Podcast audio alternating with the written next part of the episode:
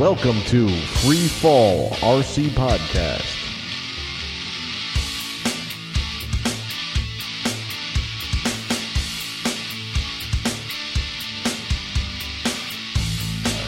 Guys, is recording. Yep, I'm recording. All right. Here we go. Welcome to another episode of Free Fall RC Podcast. I'm Steve, and here with me is Kevin, Hey guys. Andy, Hey now. and Ian. Hey, what's up, guys? All right. this is episode 276 Eagle Drift with Vincent Offenbeck.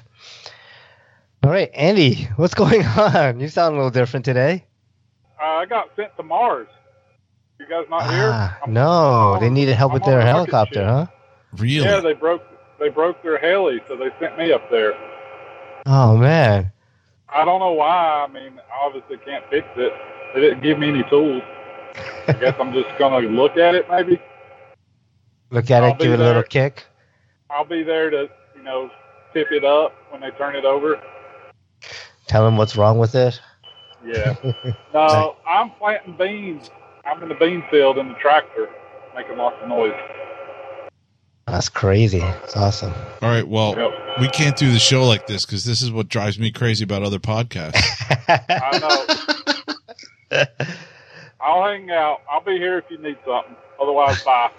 All right, sounds good. It's okay. All right, let's catch up with everyone's you week. didn't have to go that quick.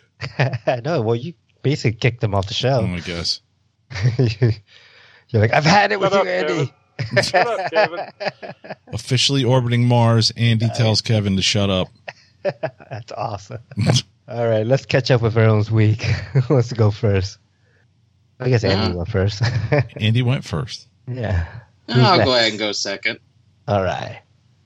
Um, well, on top of uh, working like crazy, um, I was on Discord Friday. Did not sim. I was too busy wrenching on the NX4 since the parts had came in that day. So I was, you know, trying to knock out getting everything put together to, you know, at least get a couple flights in this weekend. You know, of course, the usual suspects were in there. Ended up staying up late, you know, talking uh, with um Devin McClellan and uh, Steve Shaw. We were on, you know, I think we were the last ones on there. Oh wow. Uh, we were up there pretty late, but um, Saturday morning rolls in. Um, I went ahead and tried to do a test flight to make sure everything I did Friday night worked. You know, see if it worked out well. It took forever to start the NX4. Could not figure out why. I ended up leaning it out about oh eight or nine clicks, and then finally it started. But it ran like as far as an idle, it was just idling like complete shit. But it sounded amazing when I uh, flew it. So I mean, it. You know, I ended up you know just doing some test pulls, and then I went to you know bring it down for a landing, and you know so I can go ahead and give it a couple more clicks to see how it does. You know, try to figure out what's going on with the idle. As soon as I hit throttle hold and went to auto it back, it had already Stalled. stalled. Yeah. It stalled. Oh wow. So Bearing. Yep. I went ahead and finished out the the tank, uh, beating the ever living piss out of it across the street. As soon as I landed, I look over as you know, as I'm grabbing the heli and was walking, you know, back over to the house. I look over, I see the neighbor kids next door. They're just standing on the steps, going, "Wow!" They've never Mhm. seen an RC Nice. helicopter of that caliber before. I mean, Right. but no uh, mall kiosk, Kelly. Oh, No. absolutely not. I mean, they they asked a few questions about it and everything, and then took off playing with my kids. So, Mhm. um, but I ended up giving uh, Devin McClellan a you know he I ended up shooting him a message, and he ended up calling me. But uh, yeah, he pretty much pointed out you know it was the the rear bearing getting ready to go, and he said it's probably time to just go ahead and uh, either re- just replace that in the ring or both bearings and he was just kind of giving me some pointers on what to look for, you know, when it comes to different sounds that the engine's making and the sound it's making. Yeah, it's it just sounds really rattly on idle, and it's it's struggled to, to even stay running, let alone start. So it's gave me a few pointers to what to listen for next time. It's I don't think it's going to be anything catastrophic or anything like that, but you know I'm not going to fly until I get it fixed. But I did end up ordering some parts for the Drake finally. Try to get that going. Hopefully the parts come in before Friday. That way I can be on Discord and wrench some more and maybe do some flying on Saturday. And I also just sent the dis- uh, the PayPal for uh, ordering some uh, spare parts for the 420 from the Steve Jordan estate. So I do believe they still have quite a bit of stuff that didn't sell from that fun fly. Um, not sure, you know, what all's left and everything, but uh, they they told me that the the 380 420 parts were you know still there, so I went ahead and got that. That way, I've got more spares than what I have.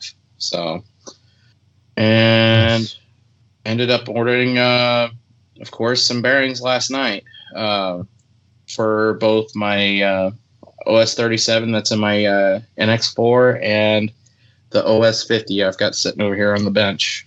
Um, that about wraps up my week. Nice, dude. Yeah, I'm doing quite a bit more this week. Yeah. Sure. I took can I took yeah I took a week off from flying. I I had to like decompress from helis for a little bit and take care of a few things. Decompose. Decompress. Oh, okay. decompose, decompress. Okay. uh, Oh. Decompose is a different thing there. So, dude, I'll go next since I'm decomposing as we speak here. Um, I simmed on Friday night, Uh-huh. and uh, oh, dude, I had a, I had a ball, man. I got smart about things. I went downstairs before eight o'clock, and I made two drinks, and I brought them upstairs. And then I was I was fine. I was set. It was good to go. I actually made a uh, a concoction that I've been working on. Well, not I'm working on, but I've been thinking about making. It's cinnamon whiskey, the Fireball whiskey, and green apple pucker, and some other stuff. And it tasted like an apple, cinnamon apple, um, but more or less it tasted like Christmas. And I was telling my wife, I was like, "This drink tastes like Christmas," and she's like, "What does Christmas taste like?" And I'm like, "Taste it." Yeah. And she was like, "Yeah, you're right." I don't know how to describe it other than that. Kevin's Christmas drink. Yeah, I got to try. Kevin's Christmas. And I had a standard, uh, whatever it is that I usually make with Ketel One, and uh, it was fun, man. I had a good time. I think Rybert was on for a little bit, uh, chatting with us because the I think, planker had uh, done Javi- that thing. yeah, Javier was in on there too. Javier Frank was there. Yep, Nice. it was cool. Javier was on for more than five seconds, so we got a chance to talk to him until somebody mentioned Nitro, and then that was it. You know, that's how it is. Is know. it like, hey, so yeah, I was on Nitro Nation. No, he, he hung out for leave? for a little bit. Oh, yeah, okay. he, he hung out for quite a while, and uh, all right. So he doesn't just jet when he starts hearing Nitro, does he? no, no. Okay, good. And uh, the sim session was good. I had some fun in the sim session. Didn't really work on anything new. And then I went flying on Saturday with Mike D and Sam Layerson was there. Ricky Cricky showed up. Kevin Johnson. And uh, it was like Planker Fest. And then psh, I got there. And little- Helifest. Yeah, and then it was Helifest. Yeah. Because I got there a little later because we were doing the interview on Saturday. uh-huh. Yeah, it was good, man. I had a great day of flying. Like it was picture Nice. perfect. It really wasn't hot, really wasn't windy, not a cloud in the sky. You know, at one point I think maybe it did get overcast and then blow off real quick. But when I showed up there, you know, it was was no clouds at all. So I flew the Oxy 5, man. I got a couple of flights in on that, probably like 3. And uh I brought the Glogo because I was curious about that since redoing the tail on that. The tail had come apart and I just kind of spun it around and caused, you know, like, uh, whatever it was, uh, worth of damage. I needed tail blades and kind of redid the whole tail section and the Glogo flew awesome, man. Flew really Nice. good. I must have, I've gone, I, that was the most nitro I went through ever in its single time flying. And it was probably about a half a gallon. So I got like, Wow. so I got like four flights Yeah, awesome. you know, I wasn't completely coming down empty, you know, because I don't really Yeah. want to be. The flight times were getting pretty long, and I just, yeah, I didn't want to like I want to let somebody else fly, you know. So, um, but it I always it was run out of ideas. Oh, I don't know what to do next. yeah, next. yeah. But it was flying really well. Not bogging at all. I haven't touched the settings on that motor since Rob McClellan set it up like two years ago now or whatever it is.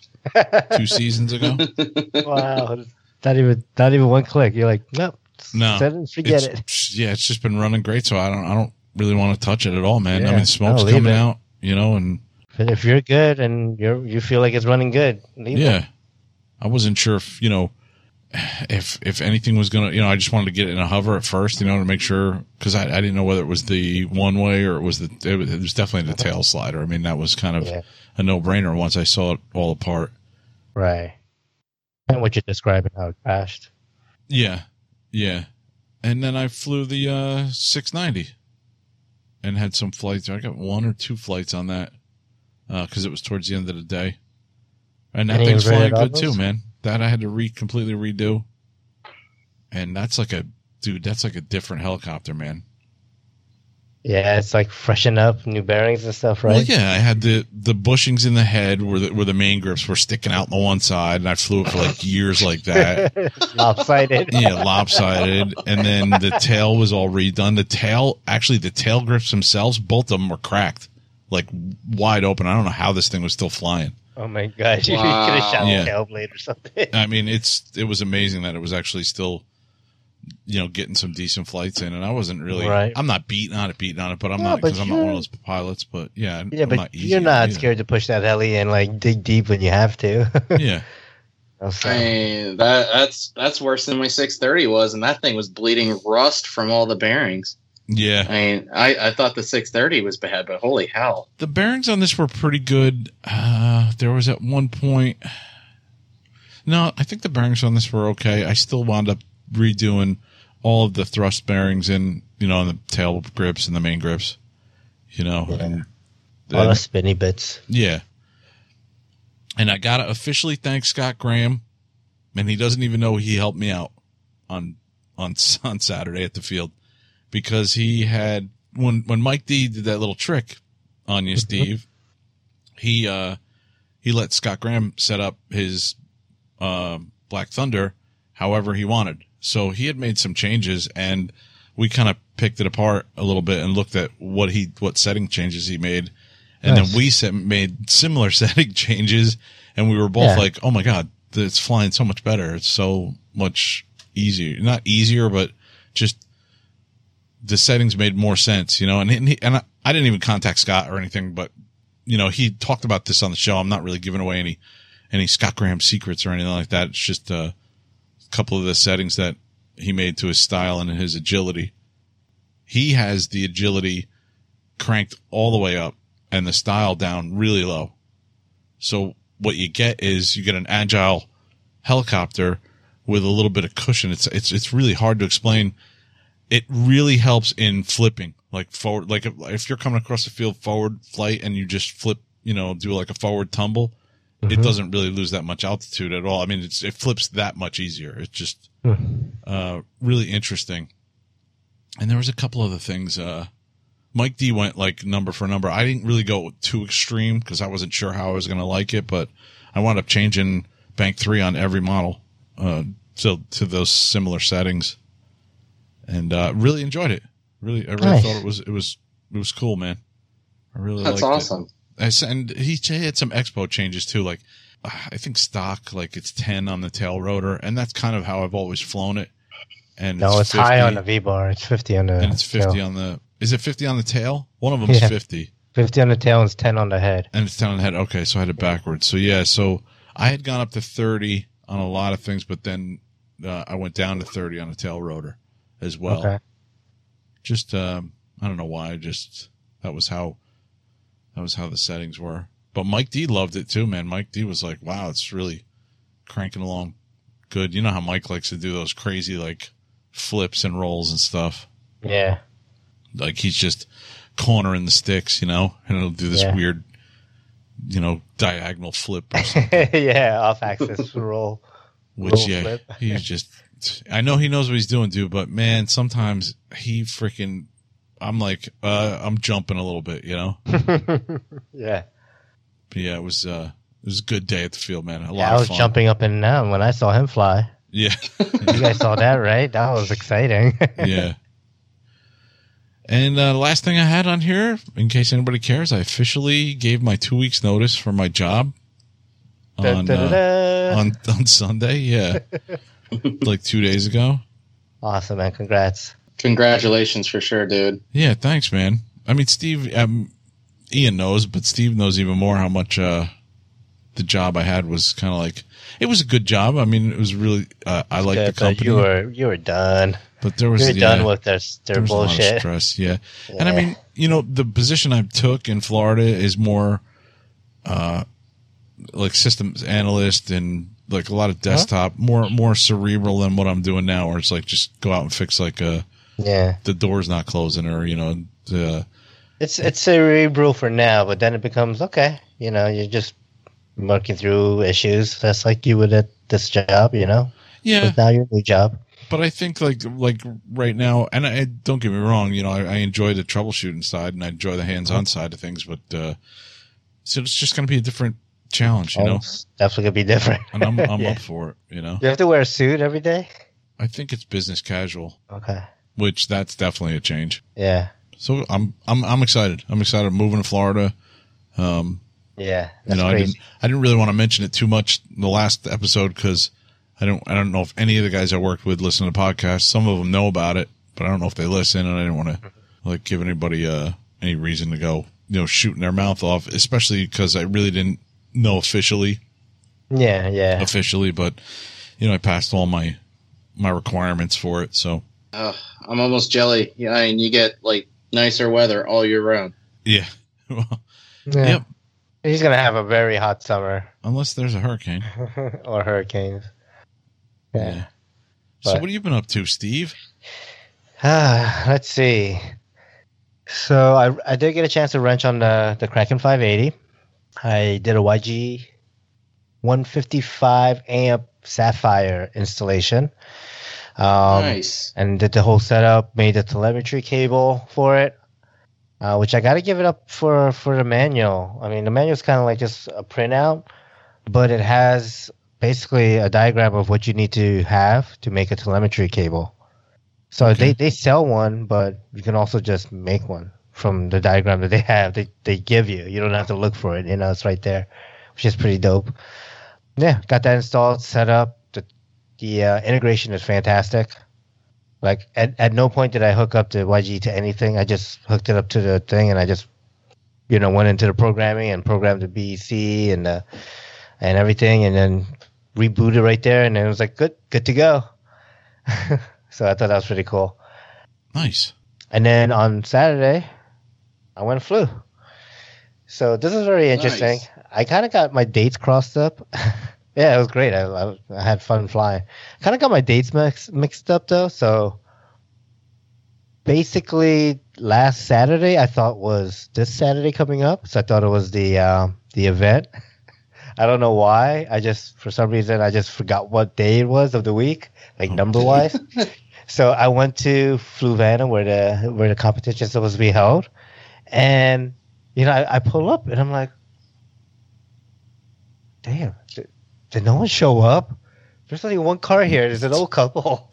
And you're like, is, is this what I should be expecting? Because this like, is, is that? Oh man, I, I thought competitions like in America was dead, but this is bad. I oh, thought Oh, a lot of people were supposed to go.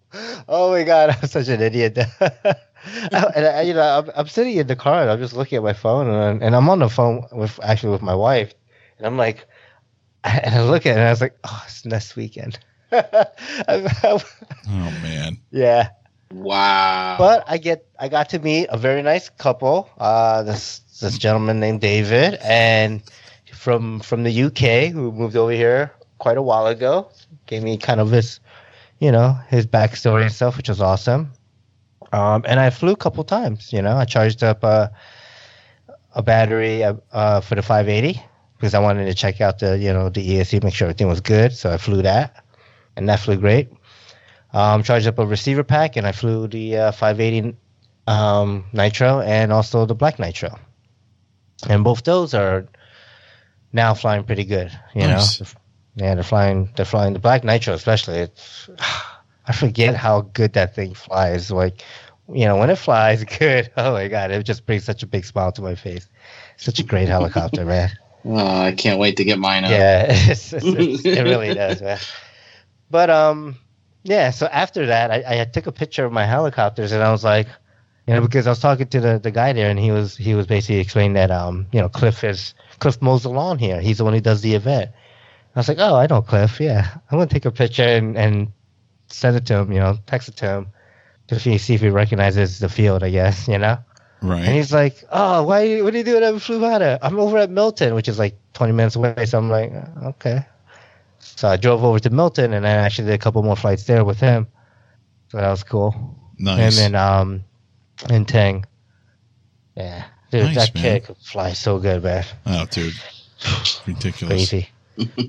but then um, after that, I came back home and I was like, "All right, time to do some more wrenching on the 580." So um, I swapped out the black landing gears for white gears. I just like the white gears, more visible.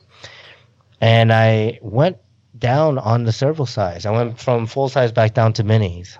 And I had I had a set of minis. I bought a couple sets, you know, over the last couple weeks. And you know, I want to kind of make this like light and still agile, but like just this weird mix. So still keeping with the 600, you know, millimeter blade, still in the you know the Switch 603s, but I uh, went with the BK 5001 mini servos. So I, installed those. I also installed the um, the belt tensioner. It's a Okay. very weird, interesting design. How it kind of just like lays on top of it. It's it's interesting. We'll see how how good it works. I ordered some parts from BKs, and which should be coming soon, this week sometime before the episode releases, hopefully. And actually today I ordered some more parts too because I recall um, at Spring Fling I was like my my M1. You know, I, I think uh, I forgot who was gonna fly, but someone's gonna fly, and I looked at it. I was like, "Oh shit, it's busted." I crashed it, never fixed it. Oh, boy. So I'm like, all right, all right. So I'm like, okay, I guess so. I remembered that, and I was like, okay, I need to fix this. So I looked, and I was like, okay, I don't have this part, so I have to order um, DFC arms, basically. So, so I got those on order with a couple other parts um, that I know usually go on this heli, and I think a set of frames.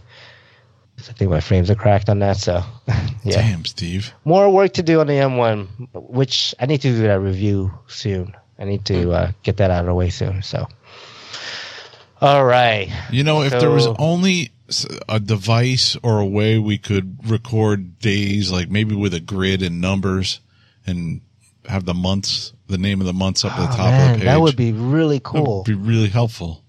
That way, when there was a, something coming up, you could look at it. Uh, Do they have something like that on I think Facebook? so. I think it's called a phone book. Mm, a phone book. Yeah.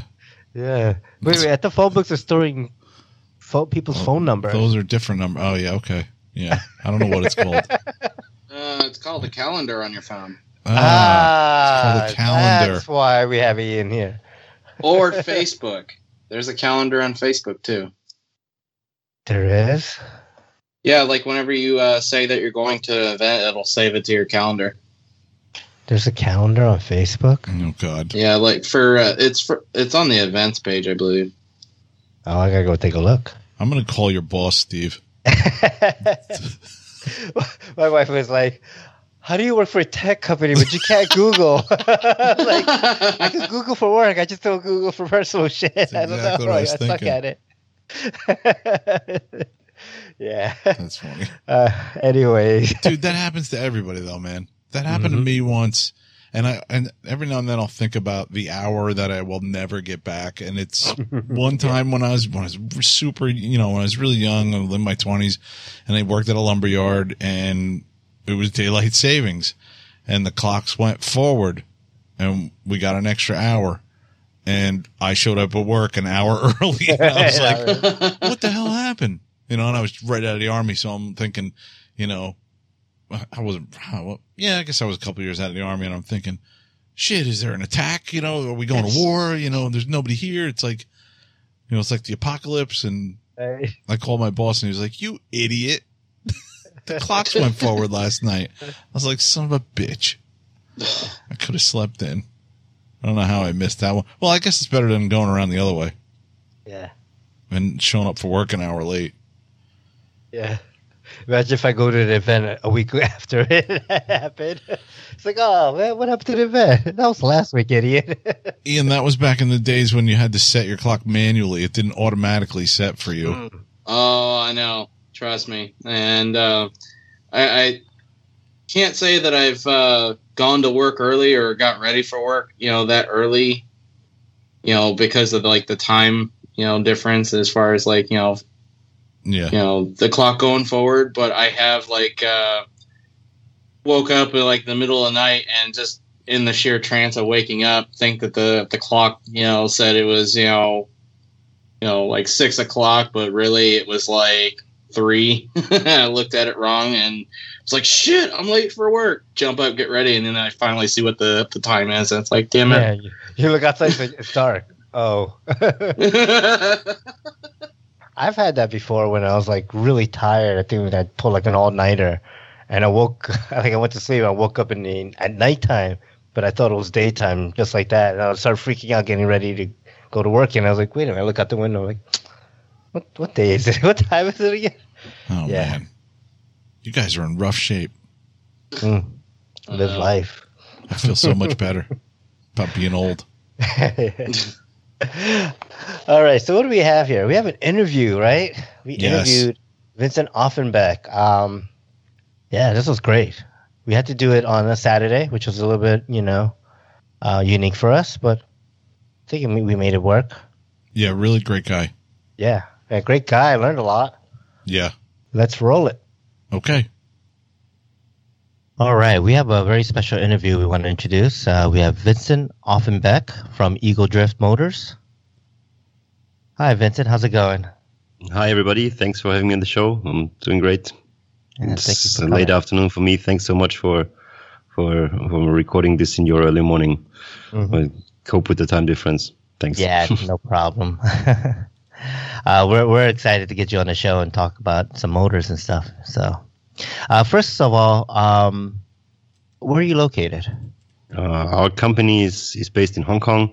Mhm. Uh, our factory is in in Jiangyin, which is in the Jiangsu province, about 200 kilometers uh, west of, of Shanghai, and our office is in Austria. So we're a pretty international company.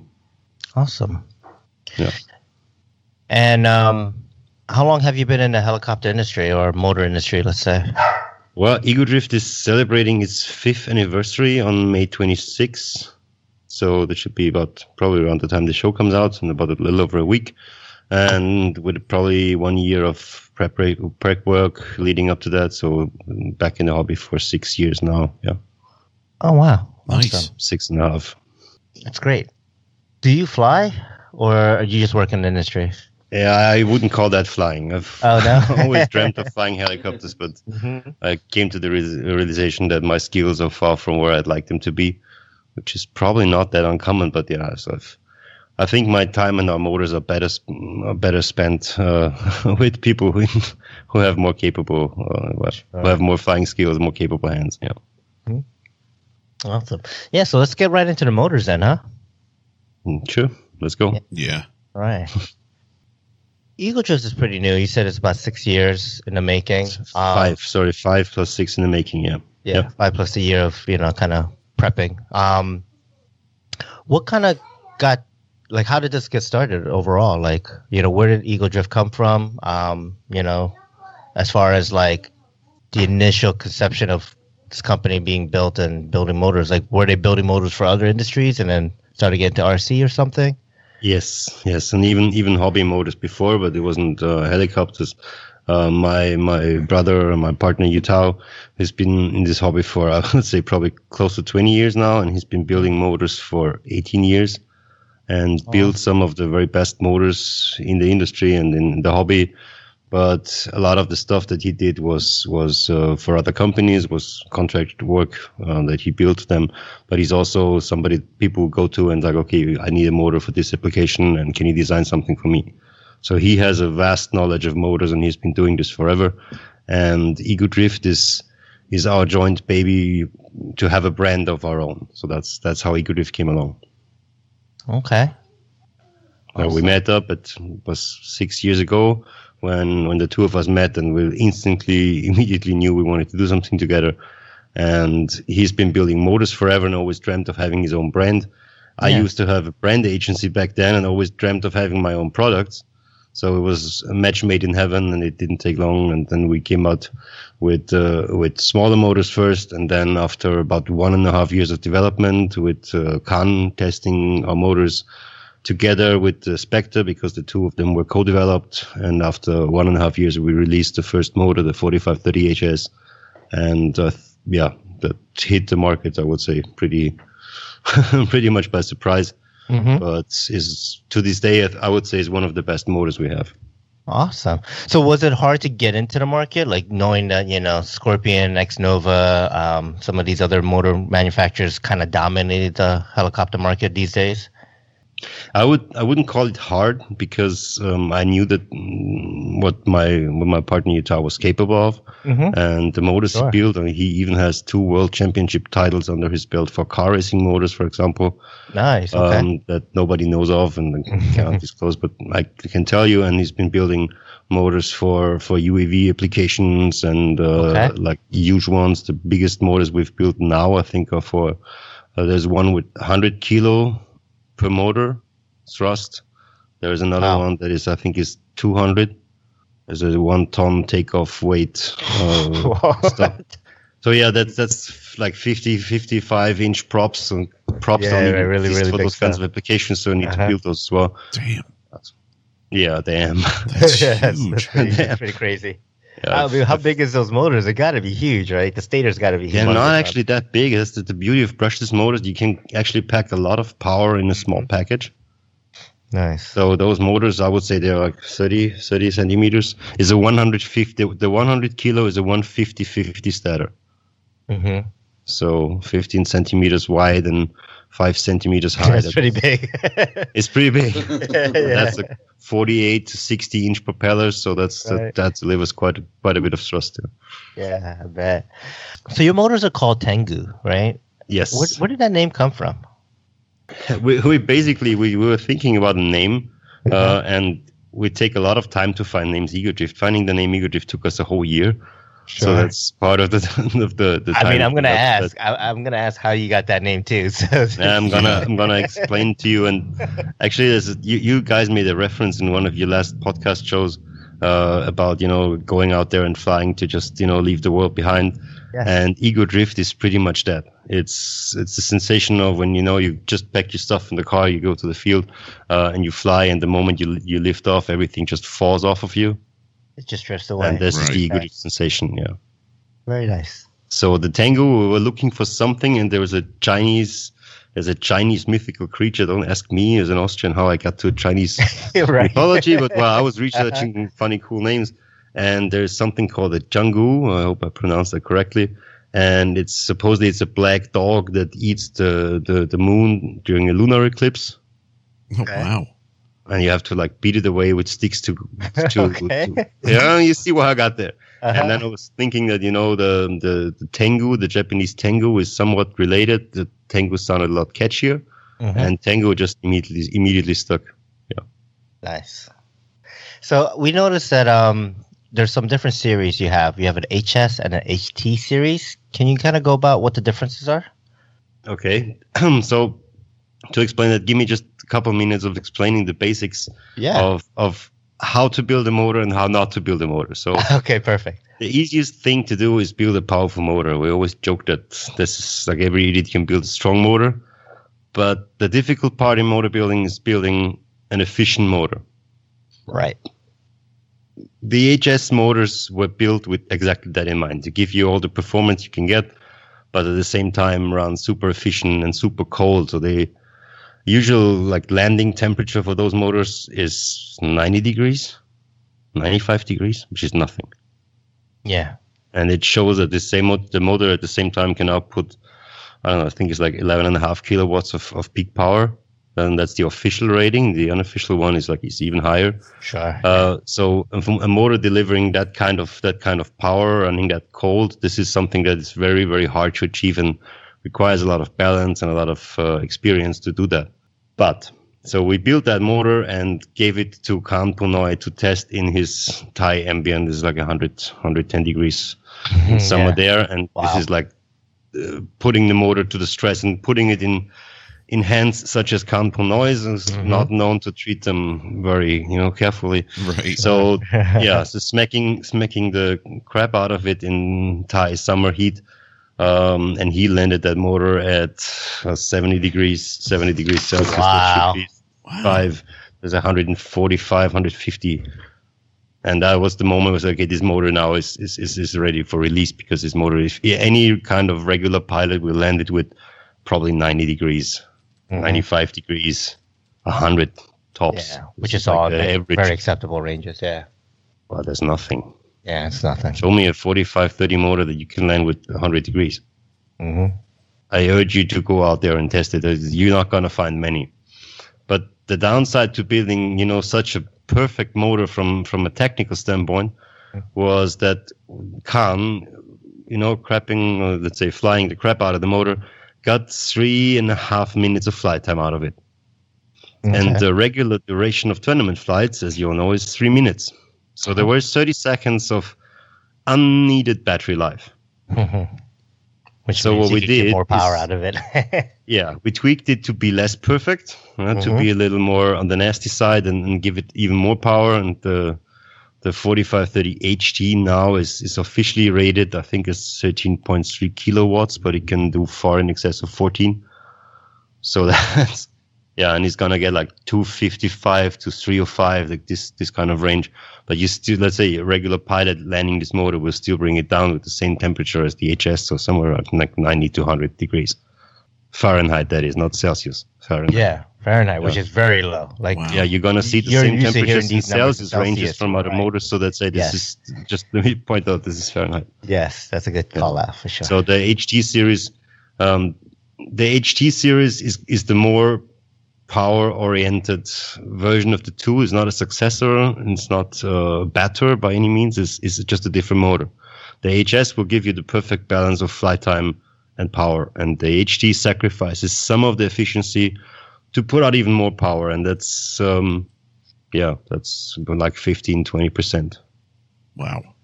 Great. There is small, there are, there are small HT motors, but maybe you should we should talk about that a little later, because some the smaller the smaller motors that we have right now, they're they're only available in an HS version, and we just made one HT version that we released with the Kraken 580, hmm and that motor is a different motor really than the HS. So the difference is not just the wind; it's really a different motor.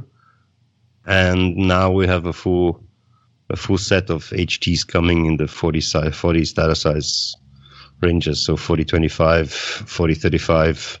Yeah, those are going to get HT upgrades as well. Okay. Uh, let's see here. So let me just one Yeah. before I forget that. So the, Uh-huh. the, the main the main use cases for the HT uh, it was built for for masterclass hardcore SMAX 3D pilots in, in mind. Um, but also if it's it's it's good for 760 800 size like stretch kits 800s um, heavy and or multi-rotor head setups hmm and the last the last category is probably the one that's that fits most people in the flightest motor is what I call the, the power aficionados. You know, like I want that power. If I might not even need it, so I, Mhm. I would say honestly, I know very very few people who can take the HT to its limits. But it's you know it's you, it's a nice to have if you you know yeah, Yeah. why not, right? Right. yeah because we can like yeah Exactly. exactly Doesn't matter if we need it or not. It's because why not? We yes yes Yeah. Looking at the the Ego Drift site, we noticed that there's some motors that are model specific and also flight comp- competition specific. Uh, F3C being one of them. Um, And there's also a scale collection. There's a also scale collection. Yep. mhm. Yeah, like about one and a half years ago, uh, I came Yeah. up with the idea of making one of these, and well, but by now, one of the scale motors is one of our most selling motors. So there's there's definitely um, a market for these as well. Um, but um, the model specific ones are mostly sh- specific KV ranges, specific shaft versions. Let's say the TDF, for example, Right. has mhm. has a, um, has especially what's the word? Um, a a shaft, shaft, with a right? bevel, the bevel in Oh, the okay, end. Yeah, yeah. Mhm. to insert it. Okay, all right. So that's where those model-specific um, motors come from. Exactly. there- there is there's a 690. There's one for the Logo 690, Mm-hmm. for example, and the, the Logo 690 is, is very easy to to to break the the mechanics of the of the heli. so we made Okay. a motor that would just have exactly the amount of power that this can still sustain. And it's like I think it was a spot landing somewhere five five point five kilowatts. Um, so it's it's just weak enough, or it's, just strong enough, but still weak enough uh, to fit the Logo 690. So we make some special models. And the one thing that we've done since the beginning is to make custom wines, and we u- we do these for free and with no extra charge, and usually within 24 hours. If you come up to us and say, "I need a 4525 with I don't know 390 kV," and we're gonna check with the team at the factory, they're gonna say, "Okay, we're gonna make a test wine." And then tell you that the KV is probably like the options are 382 and 394, and then you can pick one of these, and then usually next day they're ready for shipping. yeah, so that's another thing. Um, we noticed that looking up your motors, they're all hand wound, Yes, and so you so because of that, you know, you folks can do custom wounding, which is Exactly. fantastic. exactly.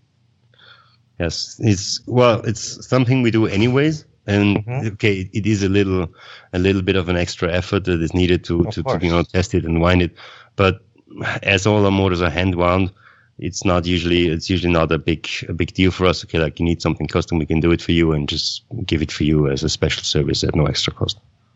And that's fantastic. Yeah, for no extra cost, that's big. Um, looking at your motor sizes, is the 4530 the biggest motor you make? There is a 5040 as well. Oh, a 50 that we've just wow. put into a 2.8 meter Apache, flown by our team pilot Walter in Austria, who's done- doing like 3D, uh, light 3D acrobatic shows with his 2.8 meter Vario Apache. Oh, that's cool. And Yeah. that's driven by our 5040. I would really like to see this as well, just for testing it, the motor in in a speed heli. To see that. Yeah, but 4530, the 4530 HT, in my opinion, is all the power you need on a 700 or even 800. Um, they they run just fine. They have plenty of power to drive all that. So Yeah. I, for for anything that is not uh, vastly mm, heavy or, or huge, Mhm. the 4530 HT is going to give you all the power you need. There is a model specific one that we did for the for the Mikado logo 800 and the Extreme. There's a 4530 HT with 380 kV for 14S. Yeah, so that's this is usually enough. Way way, Yeah. way more than enough. Right. Awesome.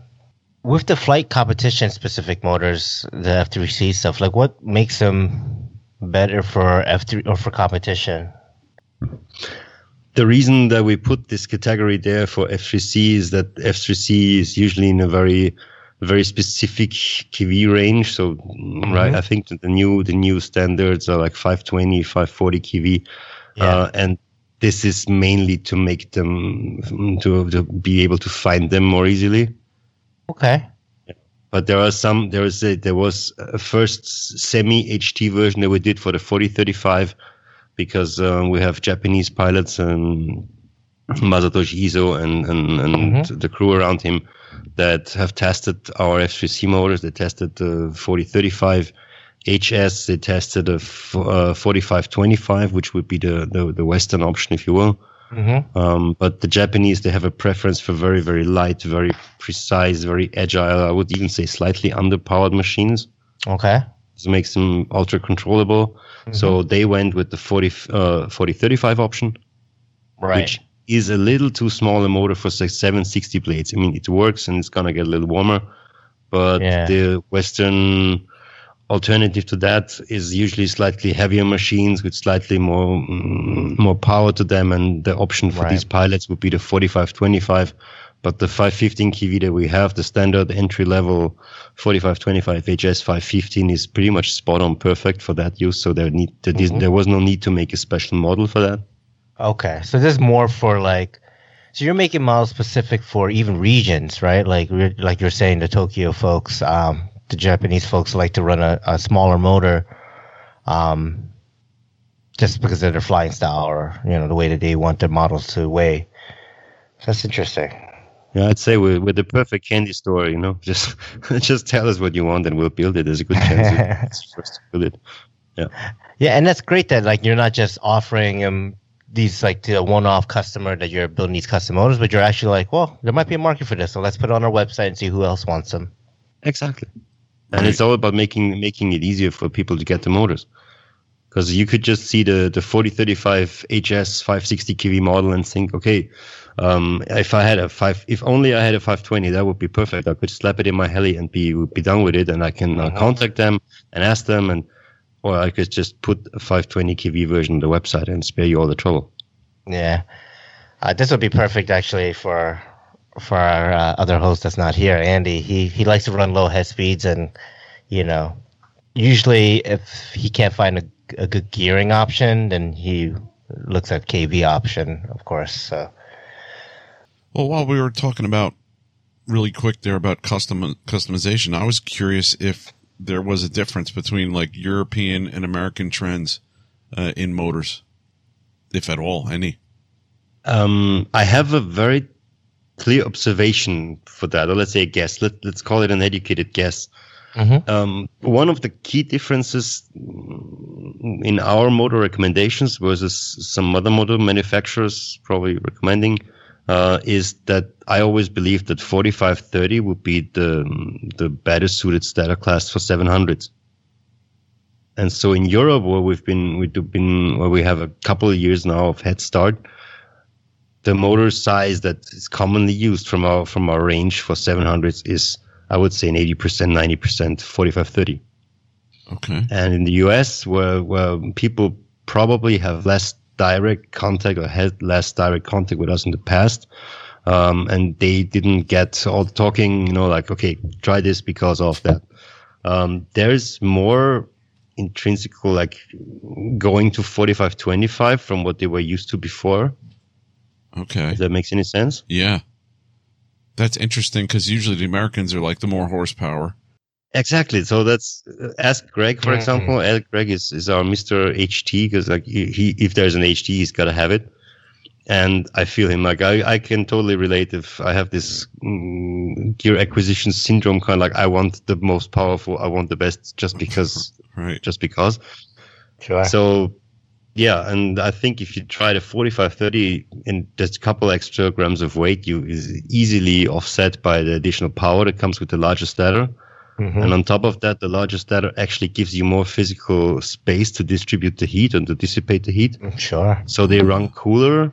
And as I've also always had the observation that the larger motor, like think American big block, okay, and you have a Yeah, know, a got the five- torque. four- four- 4.8 liter machine, you can easily take 800 horsepower from that car, and now to do the same on the smaller motor, you're Yeah. going to stress that motor a whole lot more. Sure. Yep. So if you take a 4525 and a 4530 and you go anywhere above light to medium 3D, the 4530 is actually even going to give you more flight time, despite being the bigger motor. It's actually because of it, the fact that it's the bigger motor and the bigger stator and the, the higher magnets, they develop mm-hmm. a lot more power. And this, with that power, it drives the whole rotor head with more ease, Yep. thus consuming less energy.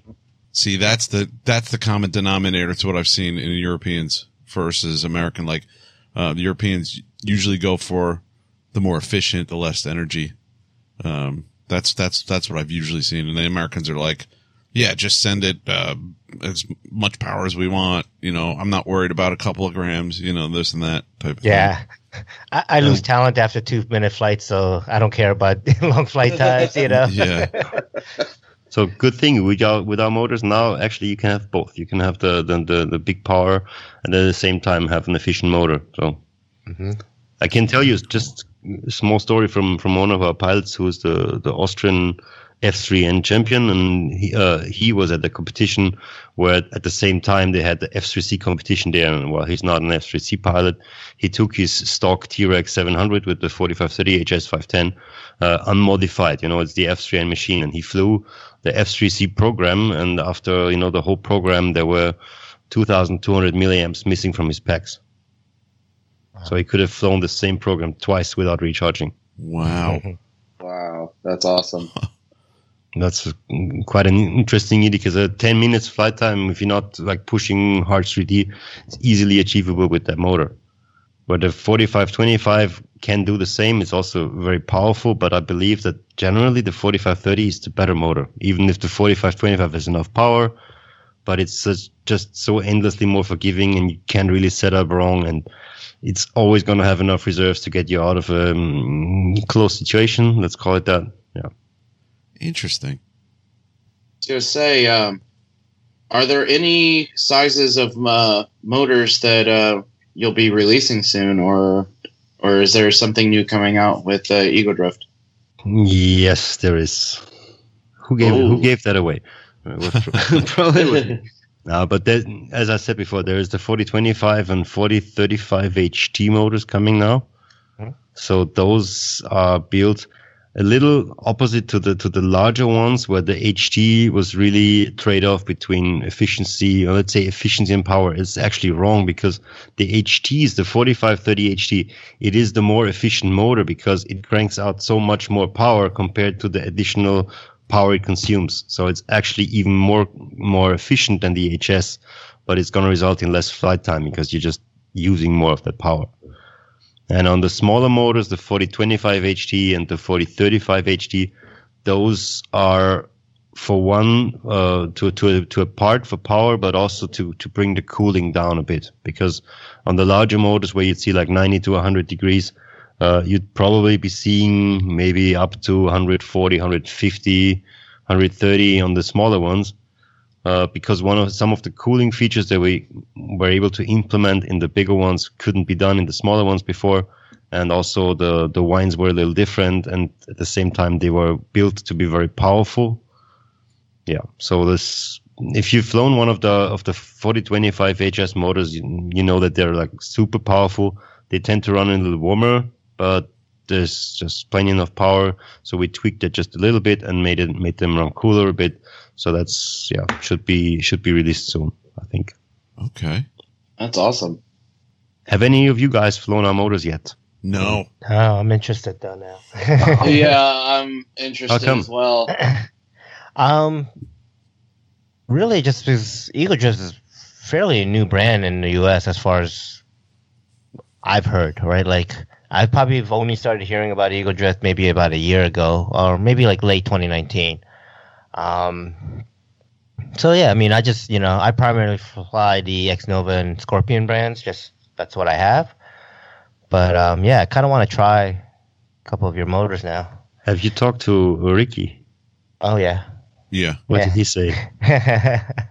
he loves your motors. He definitely does. Um, you know, he he has none but great things to say about it.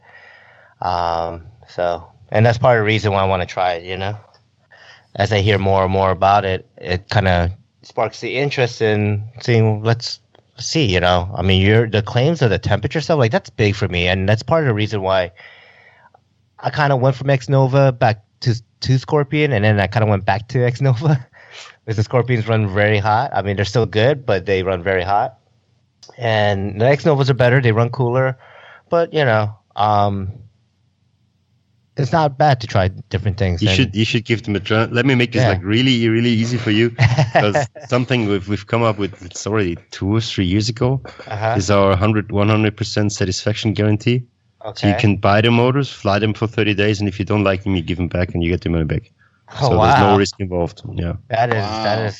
So after the first, I would say, uh, first year that we really have, Uh-huh. at least the ca- the motors came out in f- in fall 2018, and I think the first time they were shown in the US was with Khan and IRCHA. yeah, So if you recall the 2018 show by Khan and IRCHA, that was that was all Tengu motors. When the Spectre was just brand new, and the Spectre was developed on these motors, and these motors were developed on the Spectre, so that's the you know was the natural logical choice to to have them both demoed at the IRCHA. Mhm. And I'd say half a year after they came out, like there was not a single negative feedback I ever got about our motors. So I came up with the crazy idea, say, okay, like we give people 30 days of flying the motors and like using them, soldering all the connectors, going out there.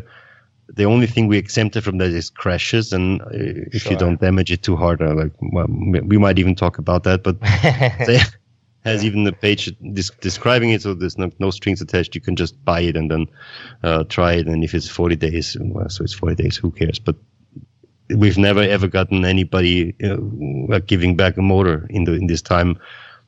There were two cases of that. One had bought a wrong motor. Okay, no problem. We exchanged that. Uh, and the other one had, I think, it crashed. I don't know, it crashed a crashed a motor. So, but like, but there's nobody who has not been happy with the motors, and we've been having having that for like three years now. Excellent. Yeah, I really have not heard of the brand either. I mean, I I fly the same helicopters for all last year. Really didn't look at you know what options were out there, but uh, this is great to have you on the show because it's a new company. I never never really knew anything about the the motors or the company until I was talking to Ricky the one day. Yeah, he loves your motors, and he's not easy on motors. For, that's for sure. No, no. The way he flies is very, He's hard collective at times. very hard collective and aileron and stuff. Yeah, He's he's hard on the the drive systems. yeah, Definitely. for sure. I mean, I, I've heard of the brand, you know, for like the past couple of years, but nobody in my area, you know, And had. that's a thing, right? That's the hard part. You got to get people in the area to fly it so you know. Like, you know, most of the people I know I deal with are are X Nova Scorpions, so that's the brand that I end up buying. Right. So Yeah, and That's it's that's like the, that's cute. The only person uh, locally that flies the motors is uh, Keith, and that wasn't until recently. So, yeah, he just recently started trying them out, right? oh yeah, Yeah, I think I'll definitely give this a try. Um, I'm doing some changes to my 580 anyways recently. Like I'm I'm switching over to a YGE Saphir on there. Um, so I don't mind. I'll I'll take the X Nova Lightning I got off of it, and I want to give your 1190 um 4035 is it? Yeah, 4025 a try. 4025 HT is the is the Yeah. 6S1. And yeah, there's now it's gonna be a f- a 4025. Well, I can I can spill some beans. There's gonna be a 4025 HT with a 550 kV. There's gonna be a 1050 kV. Nice. Ooh, kV-ish. that's what I need to talk about actually, because I'm going 7S with my setup, so I do need a little bit lower KV, or I have to change my pinion. So, yeah, No, it's all gonna be there, and we're gonna have the custom wines for those smaller ones as well. So yeah, Awesome. Yeah. um, your 30 day money back guarantee type of deal. Um, that's now obviously going directly through EgoDrift.com, right? I just want to make sure people are clear, because I know we get your motors. Can we get them from Heli Direct? I think it's your. Heli Direct is our, our new American distributor. Yes, Yeah. and um, I haven't talked to them yet, but uh, I'm sure that we can we can uh, handle these cases if they can't go through Heli Direct just as much. Sure, oh, We're very perfect. confident because you know the two motors we ever got back was was both probably um, uneducated purchases. Somebody having bought the wrong yeah, motor. right? One was Wrong like- KV, maybe. Yeah. Yes, one was wrong KV, one was the wrong shaft option. Okay. Uh, those that were easy sense. swaps. hmm I think one motor ever had some kind of issue, or one or two, but that's it. So that's we have we're in the very lucky position that we barely have any support cases at all. That's great. Yeah. So if, if some if somebody has a problem, we're usually very quick and very very easy to just fix it and say, okay, there you go. for sure. Yeah. But can I just get, come back to one cue that you that you gave me before? That you said there's like it comes down to to having people in your area to fly Yeah. fly our motors and demo the motors, answer questions, and help people with selecting Right. the right options. So Ben Ben Key, our team manager, hmm has put has now put together a team of uh, I think it's 15 now in total, and there's still two names to be added to that list over the next coming well I would say probably a week. Uh, and we've we've made we made sure that they were spread as as much as possible over the whole country. So we have uh, Keith in Missouri, we have Greg in Arizona, we have Donnie in California, and, and um, Chris in South Carolina now. We have Patrick McKibben in Indiana, Jason Miville is in Michigan, Jesse is in, in Michigan as well. Uh, we have Jim in Utah, so it's really spread. we have Jordan, Mike. So uh, yeah, it's Nice. Ricky, Ricky, Jeff, Nehemiah in, in Florida. We have Chad in, in Texas and Jimmy in Pennsylvania. So there's still a few a few blank spots on the map, but I Mhm. think we've, we've yeah we've done a lot for for getting the some coverage for Tengu motors. Because the one thing that, that has been the the factor to get people to try the motors is, is, is well talking to people who have flown them, um, having seen them and touched them afterwards. So this is Right. try that. If you if you can touch a motor after flying, um, then you know that it's not it's not burning energy anywhere. It's, if, you, if you can hold right. your hand on it, efficient. Yes. it's efficient. It's the Right. easiest, the cheapest test. I always tell people go out there and get some some temp guns because they're like twenty five bucks and Mhm. the best best value for money you can get to tune your motors. Because if you see that there's excessive motor temperature, usually something is wrong with the settings. Yeah. Maybe timing or something's off. Right? It's mostly timing. One thing that I should put out, maybe just to put it on air, that the, the, the first thing for all the HS motors is take down the timing because the, the default timing on a lot of ESCs, be it Hobbywing, for example, is Mhm. 15 degrees. And the timing that usually works best on the HS is 9. And if you run a, a, an HS motor on 15, chances are it's going to get hot because the Sure. timing is going to work actively against the motor Mm-hmm. creating resistance and, and basically breaking it down. So so yeah, go with nine on the timing. That's usually the starting point, and it's usually the end point for most people. The HTs run on 15, they can take 15, but the HS just run them on 9. You're going to have plenty of power. Motor is going to run much cooler and thus much more reliable, more efficient. Puts much much less strain on the whole system. Sorry, please. No, no, that's very interesting that you brought that up with timing. Um, because I, I would believe, yeah, the pros, you know, a lot of the pros would go in there and mess with the timing and try to get the most uh, most efficiency, most power out of the motors. I think for the general users, uh, general pilots out there, we just leave everything on auto timing. And I'm curious how that would play with like your 4025, your H, you know, HS series motors, especially. I have a love hate relationship with auto timing. From a, from a user perspective, uh-huh. I love the idea of auto timing. sure. Set it because forget it's, it. You don't have to worry about it. comfortable. Set it, forget it, and just Yeah. don't don't worry about it. Mhm. From a software background perspective, I Sure. would love auto timing because it could give you the option to to find a dynamic, uh, reactive kind of a setting curve that is adaptive and will always give you the best timing for each kind of uh, speed the motor is running or each situation is running in each application. Sure. There's one downside though, and that happens especially on ESCs where you have no option but auto timing. hmm If this curve that is pre-programmed into the ESC doesn't work for any kind of combination of components setup, Yeah. you're usually screwed. Right. That actually comes. That actually brings up another question. Have you? Do you folks do testing with different brand ESCs to test Yeah, compatibility? Yeah, sure. Uh, and have you found ever like an ESC brand that worked, let's say, better or not so well with your motors? Well, the one thing that we've usually, um, it's this, this, the question is similar to, to the question I get a lot, like which EC brand do you recommend? Right.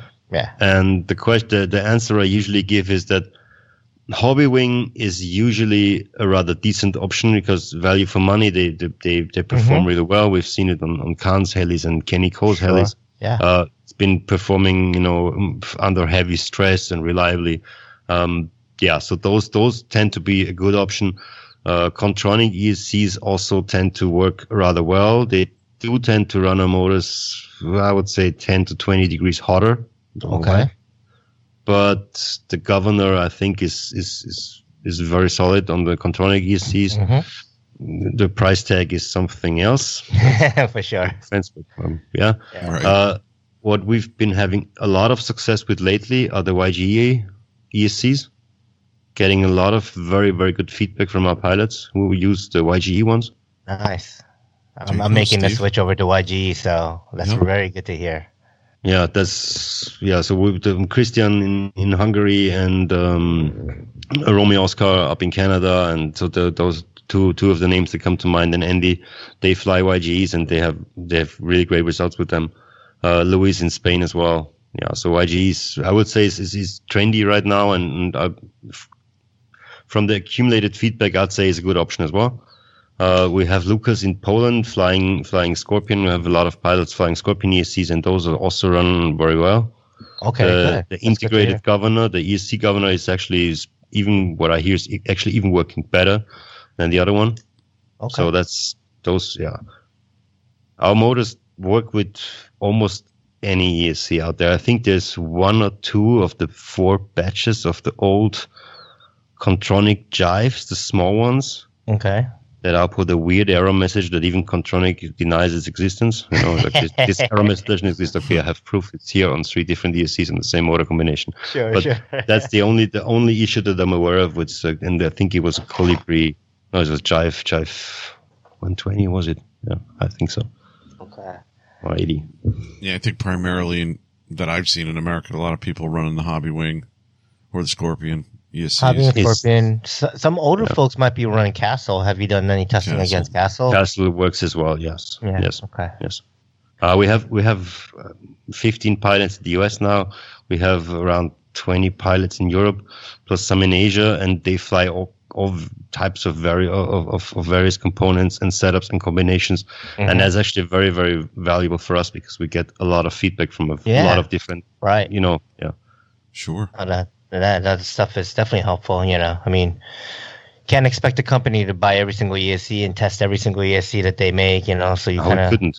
Yeah. how many so how many good to- flights will we have to put in? right, to, you know, right. we probably have like three or four people who, uh, where we do because Khan and Kenny like they, those those level Yeah. pilots they they train every day and it's yeah, if you're living in, in Thailand like like Mhm. Khan is and you have 110 degrees outside and you get up at four in the morning you drive to the field you start flying at five and then when eight when the sun comes out you have to you have to like, get out Yeah, again because it's you, just right. too hot for you. And you come back in the evening when it starts to cool down but just before the sun goes goes out. Yeah Golden so that's but that he's he's training on a daily basis a couple and yes so we have a lot of stress testing by these pilots but let's say the the um, how how well the motors work with all the combinations which settings work best on which Mhm. combination on which esc with which motor all this information is is gathered well i gather most of this information and then i well digest it and and make my my conclusions from that Awesome. Kind of rewinding a little bit back, um, I never got a chance to ask this question. What does HS or HT stand for? Uh, Like high did, speed and high torque. ah, there you go, makes high sense. speed and high torque. Yeah. Yes.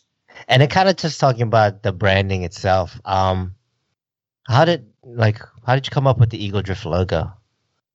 That's that was my agency's doing back then. Okay, because it's a very I- unique logo. Um, you know, but you kind of see the E and the D in there. You see the unity. It's not obvious at first, but when you look at it for, for a little, yes, it's. I really love that. That's uh, Gregory, our, our art director, did that back in 2016. You know, 2016 when we came up with the name early 2016, and he he designed that. I was like, yeah, it's just it was a no brainer. Uh huh. Awesome. Yeah. And then um, with the obviously with the Ego Drift um, name and the, the logo, um, how did you folks come up with like the design on top of the motor, the, the, The sticker bomb. bomb? Yeah. Well, I always loved sticker bombs, Uh-huh. and somebody came up with the idea like we should we should do a sticker bomb, and what, what if we did a sticker bomb? And then I sat down and like, okay, how, there, there has to be some kind of, of a generator to do a sticker bomb. Um, you know, I was picturing some web application. You just go there, just to drop in a couple of files, and it's just Right. No, there isn't. But there is something in Illustrator that allows you to to to create tiles. Sure. And so I just sat down and played around with it, and I really liked the result. And then I sent it to to Utah, and you saw Utah. Well, just as a surprise, he slapped it on the motors, and it worked. Just it worked perfectly. Awesome. What about the scale collection one? Because that has a very unique, very steampunk kind of type of design on top.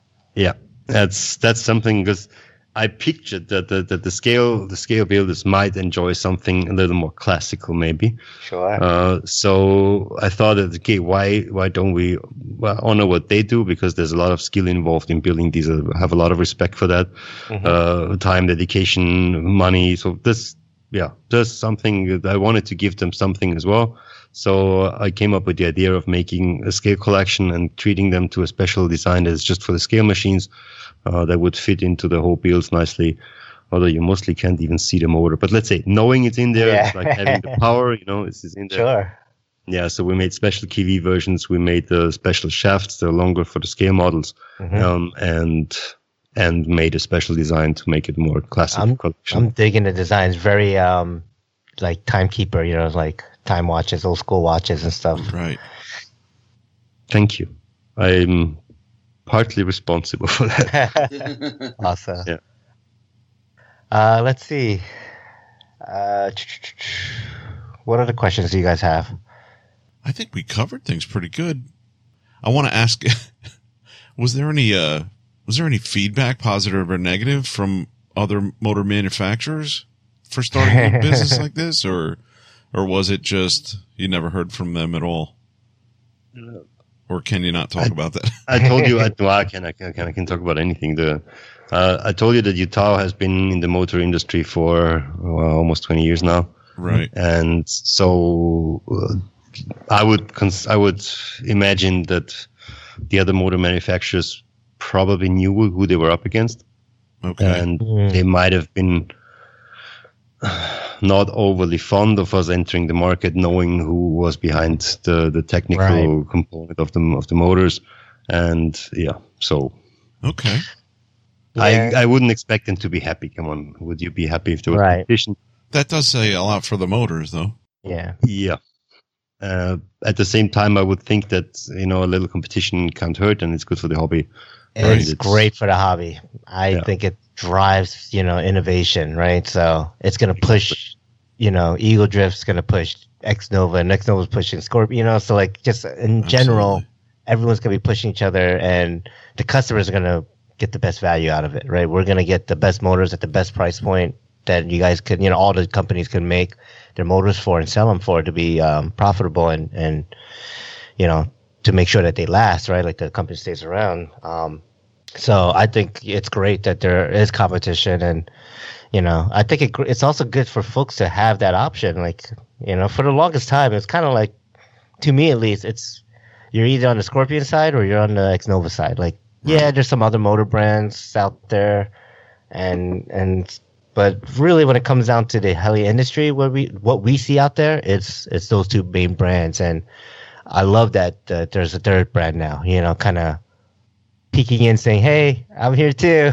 we got more choices. You know, come come check out what we got." So, I, I love that, and uh, I'm sure it's pushing the other companies to try harder, and and and you know, in turn, pushing you to try harder too. So, Uh, I did look on the Heli Direct website and just looking at motor options uh, of all manufacturers and their prices, and you know, Ego Drift kind of falls right in between, you know, everything. It, they're reasonably pl- priced, and um, they're not on the high end. They're not, you know, on the Yeah, we're way end. too cheap. So, We're way too cheap.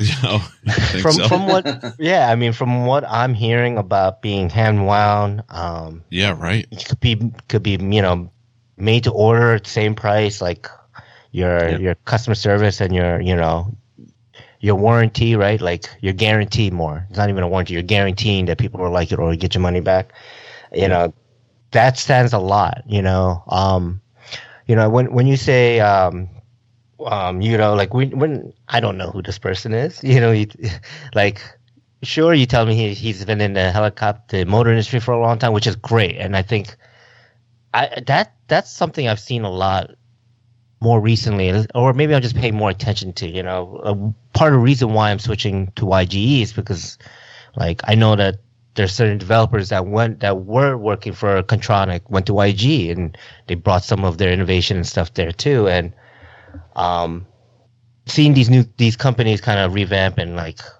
come out with these awesome you know new technology and and Ego Drift being one of them coming out bringing excellent motors that you know that you stand by and, and these pro pilots stand by so it's it's just great to see in our hobby um especially when our hobby number wise seem like they're not gaining as much as we're losing these days you know um to see that there's companies still investing time and money into our hobby i think it's fantastic all right um as far as questions that's kind of all I had. Um, want to make sure. Let's actually open it the other way. Vincent, do you have any questions for us? Hmm, that's a good one. When are you gonna try a motor? That's the first one. I already asked that. I'm gonna talk to you soon, right after this meeting. We're gonna, I'm gonna see about getting one ordered for sure. one thing I'd, I'd, I'd like to say, and this is, uh, I think to, it goes well with the whole the whole um, satisfaction guarantee thing. Mhm. One thing that we've always put a lot of emphasis on is our service side, and I think if you talk to anybody, ask around, mm, just don't even judge the motors, just talk to people and and ask them about their experiences with us. And I think our service, this is not going to sound very modest, but I think our service is is second to none. It's usually we had somebody complain last time because we didn't answer within within one hour. I think. Um, that's that's that's about the time it usually takes for us to to to get back to people and even solve stuff. Yeah. Yeah. Wow. Yeah, and I think you know, um, being that Heli Direct is going to be a used distribution, um, I think support will be even easier, right? Like because people Yes. know Heli Direct, and you know, the Heli Direct is located in the U.S., so it's easy to get like same day support, I guess you could say. Um, you know, be able to talk to someone um, by calling them up or using their chat feature and things like that. Compared to like, yeah, obviously, you know, when you're talking to a company that's, that's overseas, there's going to be some time differences, and I'm sure, you know, Yeah.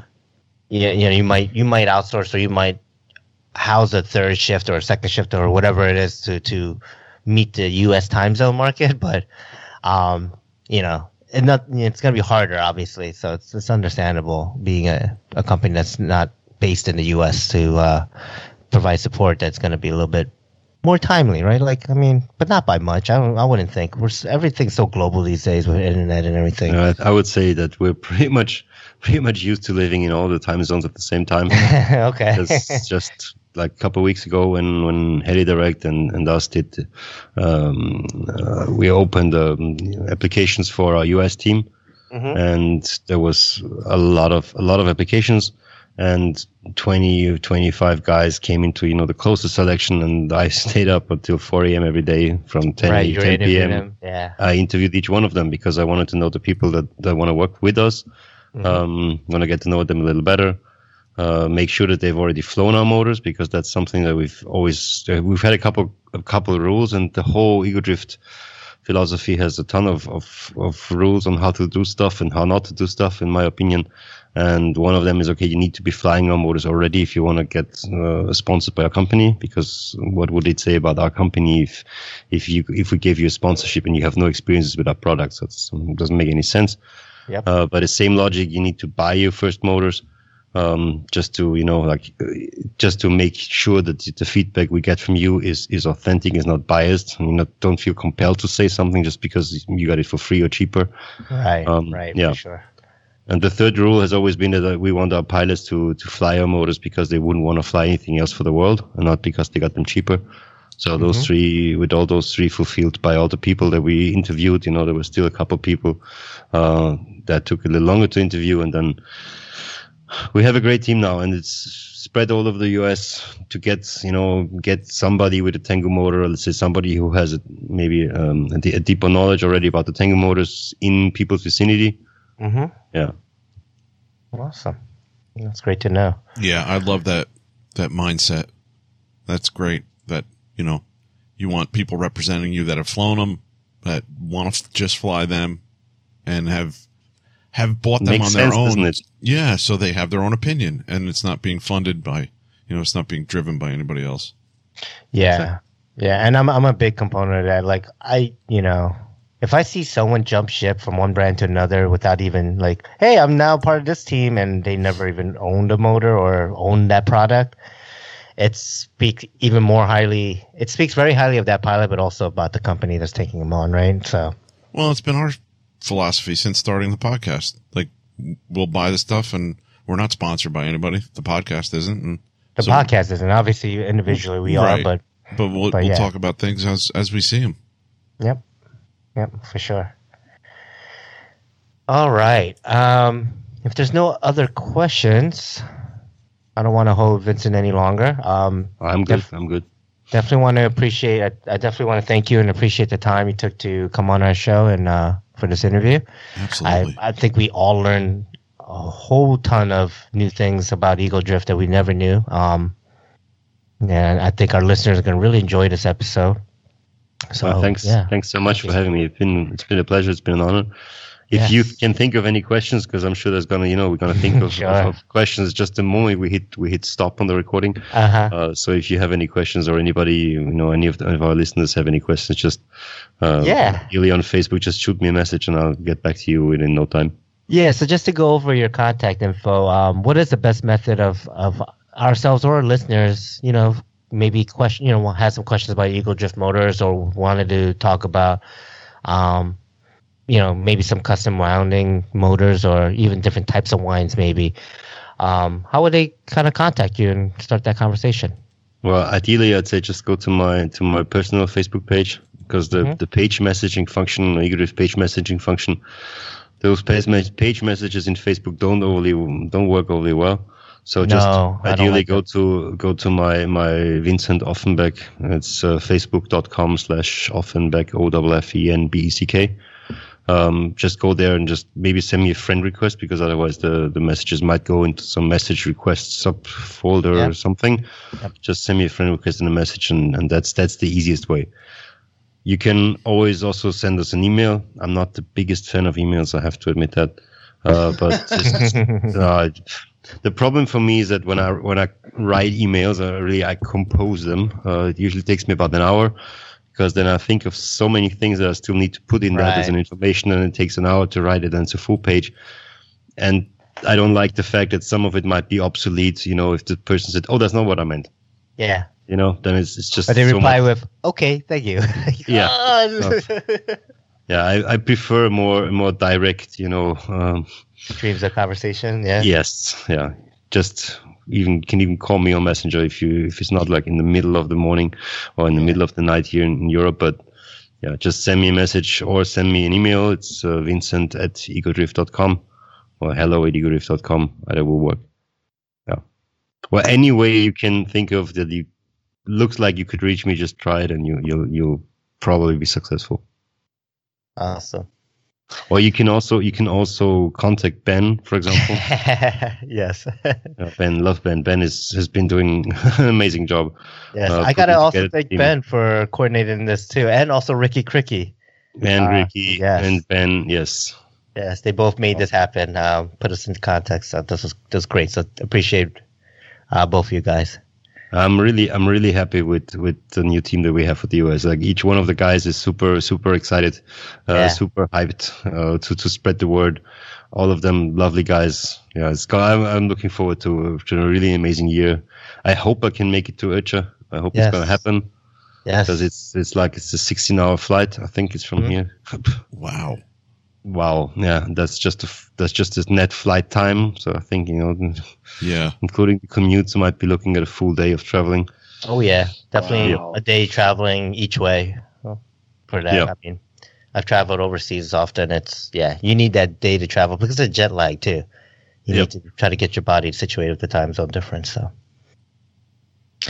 awesome. Um, yeah.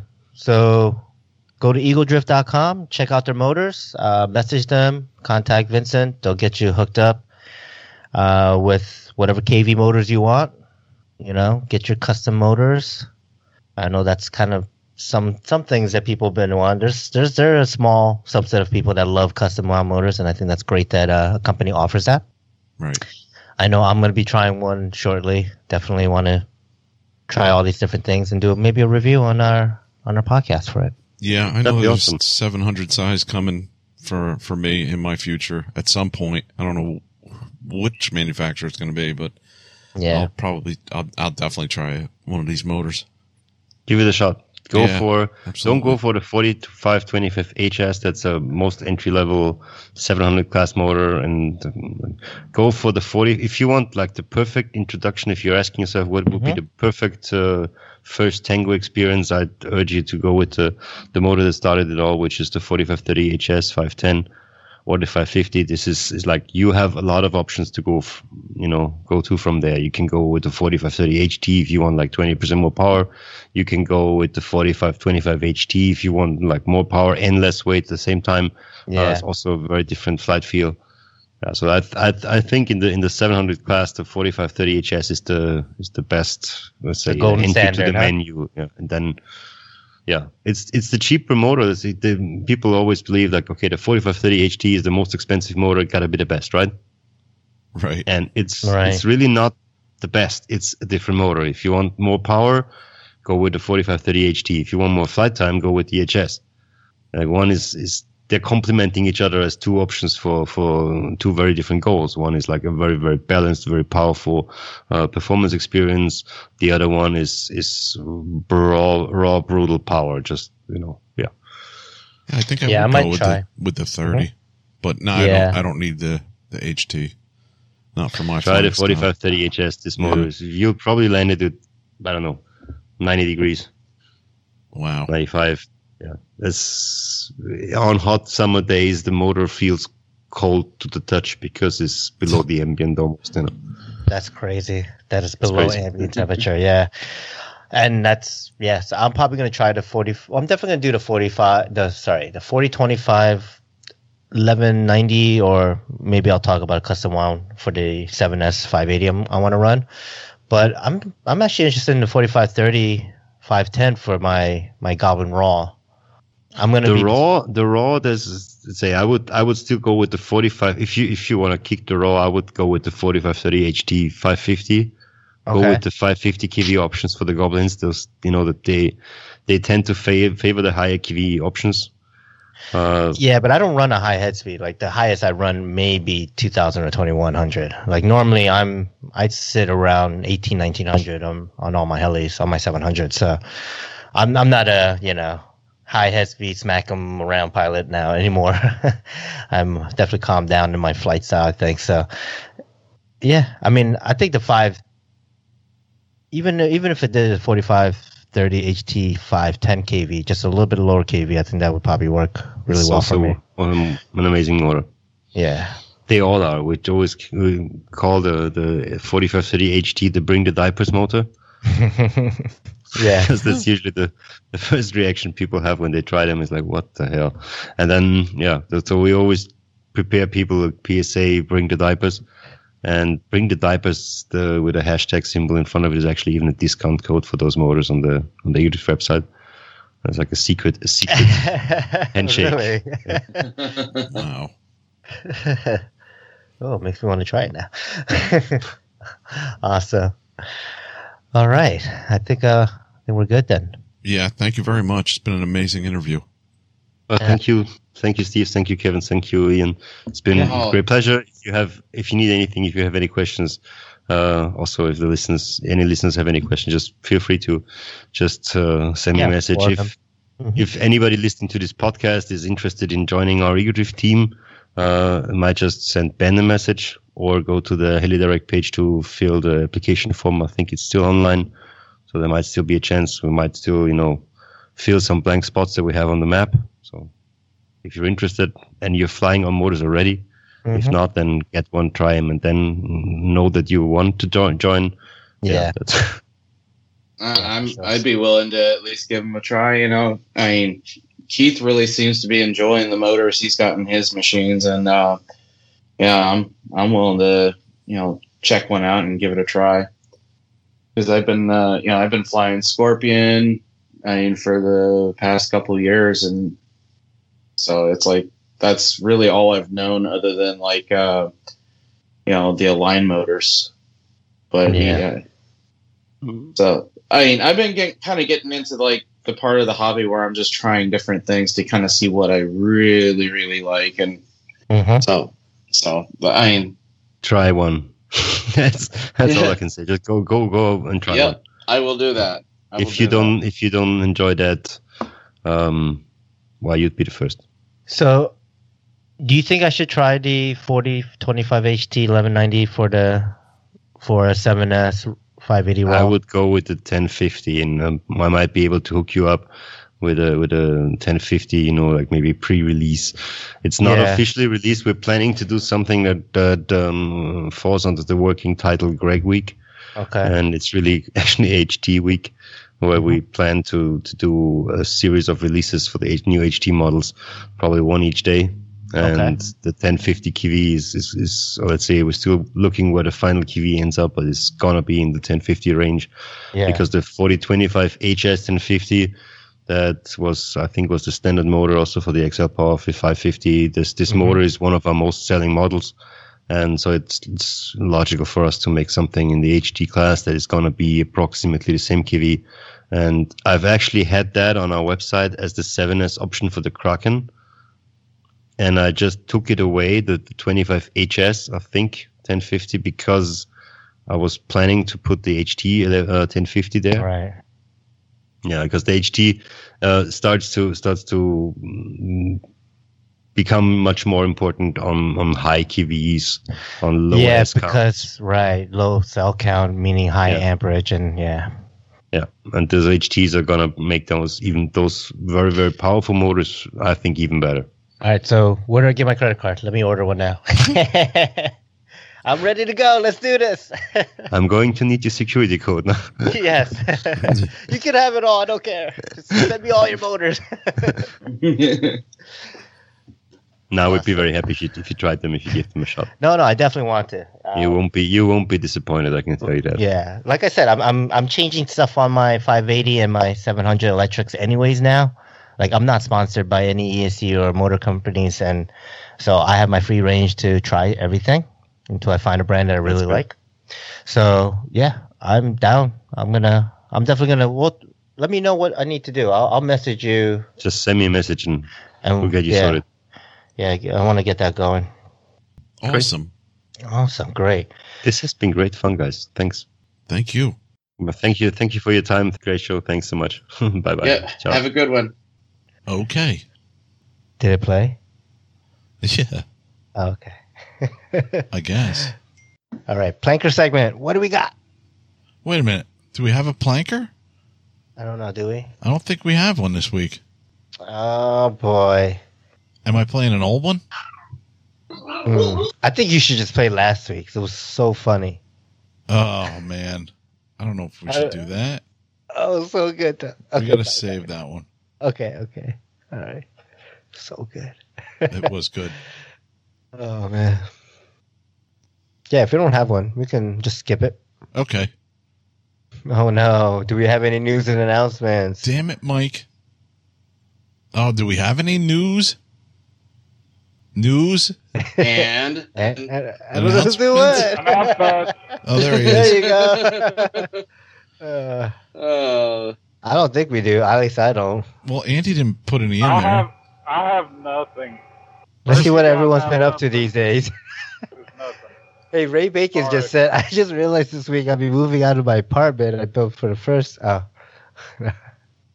what should we do for news? What do we got? Well, we you do have news about the free fall event coming up, Yes. like the correct dates, so nobody shows up a week early or a week late. I might be there a week early.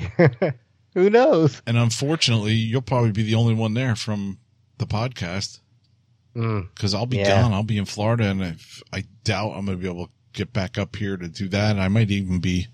What what what are the dates for it? fourth Oh, through fifth or sixth? Fourth or sixth? yeah, that'll be after my first week. There's no way I'm going to be able to get Yeah. back up to make that. Unfortunately, Oh, we have uh, sponsors too yes, for the event. Yeah, I want to thank uh, Ricky Cricky and Heli Direct. They're sponsoring the Fun Fly. nice. Throwing in some some stuff. So yeah, it's cool. That's awesome. And it's going to be down in South Jersey at Mhm. the Allen's Airfield, Yes. where if you if you know uh, if you've been to one of the events, you know where that is. If not, you can check the web page, Yep. The webpage is flyer. The The flyer. flyer. Yeah. I'm still updating the webpage. It's on my list of to do things to do. All right. So no news and announcements. No, I got nothing. I'm Uh, looking on Oh, Horizon. next week for that shit. Yeah. uh, All I do see one of a fun fly in San Diego. oh yeah, announce it. Okay. Um, That's a Uh, apocalypse one, right? uh, no, I, I'm not sure. Um, it's uh, the 2021 San Diego Heli Fun Fly, uh, June 11th through the 13th. Um, I guess there's going to be some uh, pro pilots over there as well, like uh, Gregor McGrath, Nick Maxwell, Nice. um, Ben Storick, AJ Jaffe, um, Nice. and, and then Donnie. Um, landing uh, registration is twenty dollars. There's uh, there's RV and camping, no hookups. Um, it's located uh, in Fallbrook, California. Um, and if there's any questions or anything on the Fun Fly, um, definitely get a hold of uh, Chris Wilson. And he's got his Yep. uh, contact info on the on the flyer. Awesome. And surfing through other stuff to see if there's maybe some other fun flies to announce. Here's one I found uh, just a couple days ago. Uh, Saturday, June 26th, uh, Central Kansas RC uh, helicopter fun fly. Um, yeah, it's just a small little get together. Uh, I believe uh,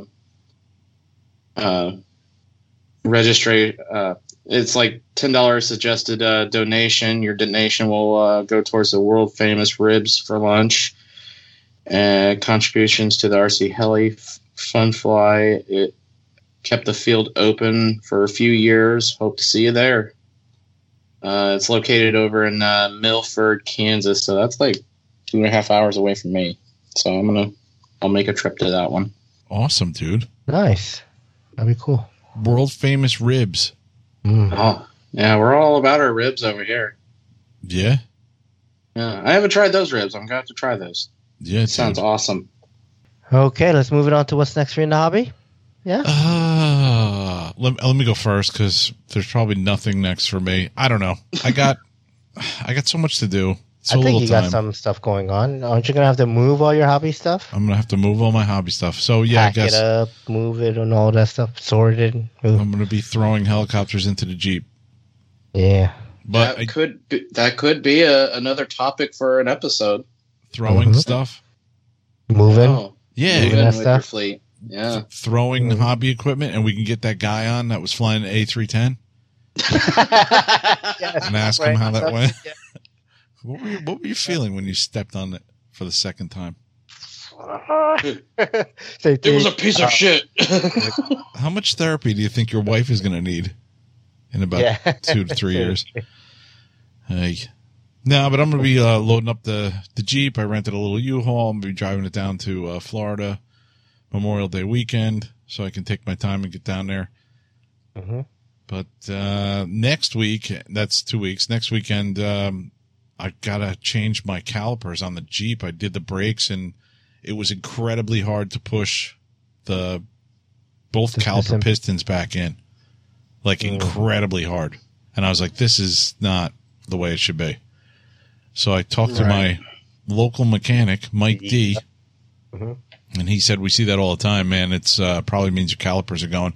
And I had Yep. one brake pad, you know, combination wore down almost to nothing, and the other one was not too bad, was fine. Yeah, it didn't push out. Yeah, yeah, your caliper's done. Yeah. So it's either rebuild or replace. Yeah. yeah, so I, I usually I'll go with a replace or a rebuilt unit. You know, I'll take what I got down to the to the local auto parts store, but uh, I went with Power Stop brake and rotors. I bought a kit a while ago, man, a couple of years ago. Yeah, they make good So- stuff. Yeah, so I ordered uh, the calipers to match it. They should be here Thursday, and I'll probably be doing that uh, Nice. either Friday night or Saturday. So I don't know if I'm going to get to the field or not. And then it's like, you know, work. A couple of guys from work want want to go out, you know, uh, for dinner, and a couple friends want to go out for dinner, and then a couple of flying, you know, the flying buddies want to go out for dinner. So it's like, and the Yeah. family wants me to come by Sunday. So it's like crazy, man. It's yeah, like- it's pretty much no more flying until you get down there and get a little bit settled into. yeah. Yeah. I can't wait to show up at the field with my glow, my logos. Mm. My logos, It's my not Oxy XL Five. or SAB. Oh Yep. boy, Can't wait. I'm such Stir a rebel. I definitely will do that. love it. Maybe I'll get a goblin sticker. Just put it on something Edit XL sticker. and put it on XL the sticker. same heli, just on the same heli. on the same hell. on yeah, one side. it's one an Oxy up, Goblin. yeah, It's an XL Oxy Goblin. there you go. That's what I'm gonna put. Yeah. Uh, just find an old, you know, shitty, broken up canopy and just stick it right on the oxy, make it fit. Oh, I'll get you some broken canopies. I got a whole garage full if you want broken canopies. I had one that was Oxy 5 canopy that was pretty much dust. Turned to dust. I had to throw it out. I was going to keep it just to like put it on there and fly it maybe. But I was like, nah, better not. I'll- just off. give you like a little piece of carbon fiber that says SAB on it. You can just glue it out to your canopy. Be like, look, yeah. got one on it. So yeah, that's going to be my plan for the next couple weeks. Yeah. Probably Well- won't be flying. However, I can help. Hopefully, I can still do the podcast. Now, I know when I get down there, I can set up my stuff in the apartment that we think you'll have. You think you'll be here next weekend? I hope you can. Next weekend's gonna be a good episode. Yeah. Okay, good. Next week, next Tuesday? Yes, next Tuesday. Yeah, I'll be here next Tuesday. Okay, good. But then after that, I'll be in Florida, and I might miss the one after that. I don't know. It just depends on how what I got set up because that's going to be my first day of work too, and and everything. Um, I'm basically just going to be unloading, going down there, unloading, and find something nice to wear.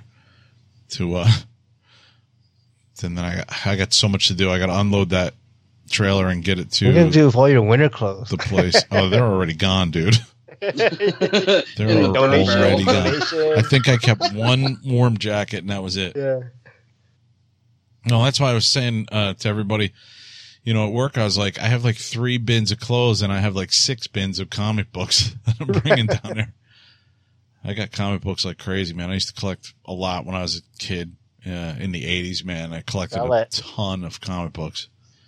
What's what what's cool is my brother or my my son-in-law is uh collects cards now. He collects a lot of the NBA cards, football, uh, lot of different cards, and he'll go to Target and Walmart and he'll pick up a box. And Yeah. but you won't believe how ruthless that is. Like Target and Walmart are like one per customer because people were buying like Oh, everything. really? There's a chance of getting like really super rare cards in that are worth thousands of dollars.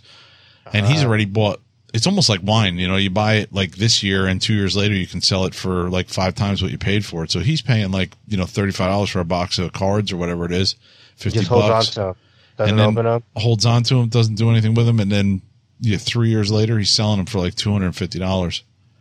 Jeez. Yeah, he's just he's got tons of these cards, man, and and then he'll go in for deals and uh, with with uh, he's got it all figured out.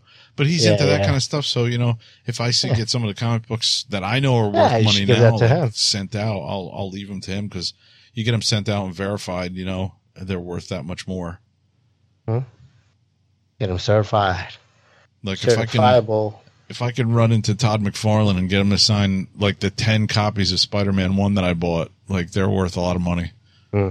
and uh, they're worth even more with him his sign, you know, with his signature on it. Yeah. But I used to collect like Fantastic Four from the '60s and like all that kind of stuff. And So you have some like pretty good condition, old school. no, yeah, yeah, Nice. yeah. Yeah. But like I said, uh, I after that, you know, I'm going to be in an apartment. I'll do the podcast from there, and then I'll probably be mm-hmm. doing the podcast from the the bedroom once my sister gets down there. It'll be tight, and then at that point, I might be doing it from the flying field or out in my car or something. I don't know. It's gonna be, field. it's gonna be weird. It's Oh, gonna be boy. weird until the kids eventually get their their house going. They're they're working on buying a house, and once they get out, then it'll be my wife and I, and my sister will be over the in the apartment. You know, Mhm. but it should be an adventure, man. Either which Yeah, way. man. Awesome. So who's next?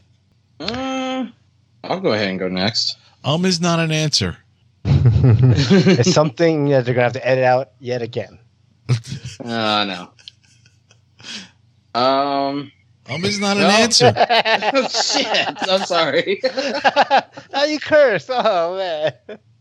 No, I've I've got to order uh, parts yet again. Um, there's still quite a few things that I need to like get ordered for the for the Drake, and then of course you know since I've got to rebuild a motor, oh engine, sorry, I've got to order you know rings for both the OS 37 and the 50. Uh, I've got you know of course I've got bearings coming in. I still got to order blades for the for the Drake, but in the meantime, I do have to learn you know work on autos. So I'm gonna go ahead and stick the KBDD blades, uh, you know, on the Drake since they, I mean, they've got a lot of hang time. So I could probably take advantage of that and actually see about, you know, doing some work as far as autos. If you're gonna Um, like, if you're gonna like strictly do auto practice, I would say just loosen your bel- belts a little bit. Just give them a little more slack. It's okay if you're just autoing. right. And. I, I've heard that too. Less drag. Yeah, just Right. create less drag. Just gives you a little bit more headroom. Dude, Oh, yeah. but um, Yeah, and you've been talking to I- Devin, so give Devin a, a call or talk to him before you do Oh, it, you know, so he can give you the. He can walk you through that whole thing, inverted Right. and upright. More absolutely. inverted than upright. Oh, sorry. Yeah, and then um, I mean, of course, I'll be on Discord, so I mean, I'll probably be talking to him about that. You know, asking him a few questions uh, as far as working on autos. I mean, I'm going to be hopefully if everything that I've ordered, you know, this week comes in by Friday, I'll be doing some wrenching while on the on the Discord. You know, chatting it up with everybody. You know, pass the time as I'm, you know, getting everything fixed. Um, Cool. On top of you know working. Hopefully hopefully i get everything put together so i can fly this weekend. I mean if not oh well but if if everything does come in i end up you know getting the drake into a flyable shape and i'll end up going flying saturday. And then uh, of course more work. Hopefully get to rebuild some uh, nitro engines. And more work. I'm actually on the verge of paying off my Jeep, so it's like I've been crunching down Nice. s- so I can just go ahead and pay it off, be done. Nice, that would dude. increase my it would increase my hobby budget by at least double. So just knocking it out. I'm gonna take a, a little break from doing car payments for probably about two or three months, and then go ahead and get myself a second vehicle. That way, I'm not dailying, and you know, with my line of work right now, you Yeah, know, get I a do- beater. Get like a straight up beater that you can just put thousands of miles on for your job. Yeah, Not- not exactly. I mean, it, it's crazy. I go through three thousand miles, you know, oil change intervals in like anywhere from like a month to a month and a half. Yeah. Yeah, you're driving around a lot. Yep. Yeah, I got the Jeep like a year and a half ago, and uh, it had just a little over 130,000 miles. I'm at 167,000 miles. Damn, now. dude. Yeah, it, it's a crazy amount of miles, and I didn't even start doing you know DoorDash full time until a year ago in March. Wow.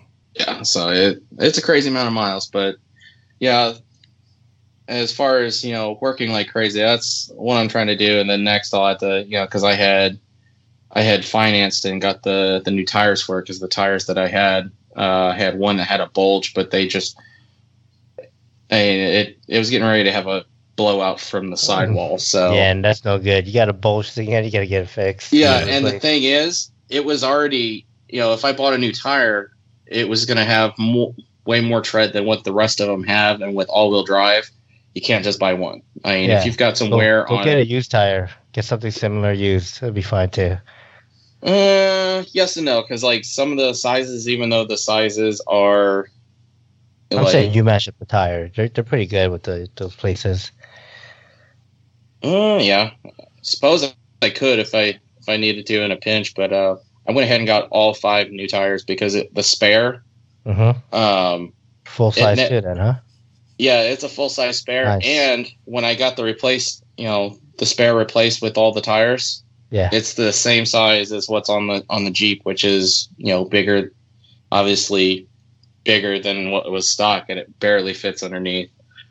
But ever since I had the Jeep before getting those tires, that spare had never held air. I mean, Yeah. the rim is still downstairs. I haven't pitched it out yet or anything, but yeah, it was like corroded around the side. It it was the original tire. Word. That's why Yeah. I carry a 12 volt air compressor. Because I have a spare, same similar the, the larger set of tires Do that I have do for the you Jeep. carry a patch kit too, just in case? No, no, No. I'll just stop every mile and put air in it. there you go. Uh, I used to carry the can of Fix It Flat until I found out that's, Oh, that's- not exactly ideal to stick in a tire Oh, unless that's you. terrible for the tire No. and the cleanup for the next person to change the tire. Ugh. Oh yeah, I I used to carry that can. I mean, if if the tire is pretty much no good and it's just going to air the tire up enough to get somewhere where you need to go, yeah, I'd say okay. But if you're going to have the tire patched or if it's repairable, don't. just don't. Yeah, and if you got a sidewall bulge like that, dude, Yeah. No, you that's can't a, you can't patch that's that. a replacement. Yep. I've done Yeah, I've done uh you know pulled out I've plugged tires before where you know I pull a nail out or whatever. Yeah. From the That's- bottom, that's no not problem. hard to do. Yeah, no problem. Uh, sidewall. That's uh, Oh, yeah, yeah. that's not good news. Nope, nope. So welcome to Shade Tree Mechanics. Next on the line is Anthony from from Long Island, who claims his rims have oxidized to his vehicle and he can't get them off. hey, how you doing? that actually happened to a buddy of mine, where the rims the rims fastened. So he took all the lugs nut off, Yeah. lug nuts off, and was Could not get driving down the road with it like that, swerving back and forth. He still couldn't get the tires off. Oh my Uh, gosh. I've had something similar happen, but that was when I had my uh, uh, my Audi uh, 100. Uh, they didn't have lug nuts; they had lug bolts, and had a Studs, blow. I had a blowout on the highway. Went to put you know put the jack underneath it, get the tire off, stick the spare on there. The fucking tire wouldn't come off. I, I had to go to like the nearest shop, borrow a sledgehammer and a board, walk Jeez. all the way back to my car, and just beat the hell out of it until it came off. Wow. You tried kicking the shit out of it. Literally, like kicking it. Yeah. Yeah, Donkey I- kicking it, you know. Freaking pa, pa. Sometimes that doesn't work though. Yeah, sometimes it does it. Like No, you need I the had to ta- sledgehammer from the other I'm side, taking like Vince talking mallets. I'm taking, yeah. Yeah, I had to borrow like a three pound sledgehammer and a board and just prop the board up against the up against the rim to where you're not leaving, you know, marks on it from the sledgehammer or breaking your rim and just give it a few good whacks. It eventually came off. It took more than a few. Just gets like seized on there. Yep. Dude, I did that one time with the sledgehammer from the outside. It was on a truck that I had, and I hit the valve stem and I broke Oh, that off. I was like, "Oh, son of a bit. Now the tire's flat. I'm like, all right, I'm Yeah. screwed now. You're done now. Oh my gosh. Still, so it was just like pound the shit out of it until it came off. The worst is when you do brake jobs and you can't get that rotor from this lodging from that thing. Oh, Oh, Well, that's what those little threaded holes are for. Get some bolts and stick them in there. Yeah. All right, so let's talk about RC. yeah. See what happens next? when Andy's not here. I know, right? He's here. He's just distant. Gone in 60 seconds. That's what we're talking about. All right, Did so I go? who's I haven't next? gone yet. I I, haven't think- gone. Yeah, go ahead. All right. So what am I doing? Um, hopefully I'll get some parts in. Work on the raw. I want to get that ready to go for this weekend. Um, if I do compete in this thing, I don't know what helicopter I'm going to compete with. Um, if the raw is flying, most likely the raw. If not, I'm going to either bring my Black Thunder or my 580 electric. I guess. I think I'm going to run an electric. I think I'm going to. I'm not. I mean, I'm gonna bring some nitros, but I don't think I'm gonna fly them in the competition if I do compete. So we'll see. I'm not even sure what this fun fly competition thing's gonna be like. So who knows? Um, it is a beautiful field. I did get a s- uh, a preview on that. um, nice. But yeah. All right. How about you, Andy? From Mars, what are you gonna be doing? I, I thought this was car talk with click and clack. Yeah. It did. It, it transformed a little bit. How's Mars doing? Are you any Um, closer to touchdown? Yeah. Yes. Okay. Well, you know, the entire world's listening, and all you come up with is yes. Yes. Awesome. Well, I answered your question. I'm closer. I'm one hour closer to touchdown. All right. Well, let's not waste valuable airtime with your. Yeah. Yeah, I have limited oxygen, so Okay. Mm. All right. So, probably shut up. just Tell us- hold your breath until you get there. No, no. I was gonna say. So take some nice deep breaths before you talk. yeah. I'm not doing anything in the hobby. I'm going to be finishing these beans, maybe, hopefully. Okay. So nothing for me. Uh-oh, I think your All right. microwave's done. Yeah, I think you do sound like you're on a spacecraft. It does. It sounds awesome, dude. It's great. I got gonna love it. shit beeping in here. I'm trying to work like four things at one time. Pay attention to you knuckleheads. And if you run out of air, you can always open the door, yeah, open the Oh, window. that's a great idea. roll the window down. All right. Yeah, open the sunroof. You're so helpful, Kevin. I know. It's too bad I wasn't there with you, man. I could help you out right out the airlock. Yeah. Yeah. Crash. How did you crash? You're out in space. Can you imagine being stuck on Mars with nobody but Kevin? Oh God Almighty! and no alcohol. Oh my gosh. Oh man, that'd be great for like the kept first 400 days. I don't know. I'd probably die laughing. I would have a heart attack all over. Shit, I couldn't even imagine it. All right, so hopefully Andy's back hmm from his journey Yes. next week. Yes. Hopefully you're back for for the next episode. I need you here. Yeah, I, I hope to be back. All right. Cool. I don't know how long it takes to Mars. I'm sure it takes more than a week to get there and back, but I'm going to pull some strings, see what I can do. Yeah, man. Okay, Just turn the head speed up. turn up the head speed. All right. Listener pipeline. Yeah, we have some. Ooh. I don't know if we played this last week or not. Here's one from Monday. Transcription not available. Oh boy. Okay, that was it. And here is the only one we have this week. Kevin, you've got to remember, Park Fire Podcast is two mics and a J, not just one. See, There are two I thought it was one. Anyhow, have a good day. Keep up the good work, guys. Bye. All right. Thanks, Steve. thanks, Steve. I said that, and you guys yelled at me. I tried to say it was two mics, and you was like, no, no, it's only one I, mic s- now. I saw it on the thing. It, it was just said Mike and Jay. It didn't say nothing about two mics. All right, so it's two mics and a J officially. Steve Wattenberg has spoken. Yes, he has updated all of us. All right, and that's all we got. Okay, guess it's time to wrap it up. Yeah, let's wrap it up. It's weird. It really is weird. it's so early. It's weird doing a podcast. Yeah, half and half. no, it's yeah, it's weird doing the episode like the main trunk of the main topic at, on another day, you know, Yeah, and come to it's just still daylight over here. Nah, it's dark for me, but yeah. All right, let's wrap it up. Facebook likes. We are at 1,362. We have one new like.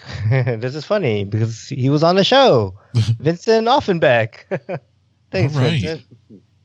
Awesome. All right, what do we got for Facebook comments? uh, Facebook comments. Holy cow! Wow. Did we get some comments on the last episode?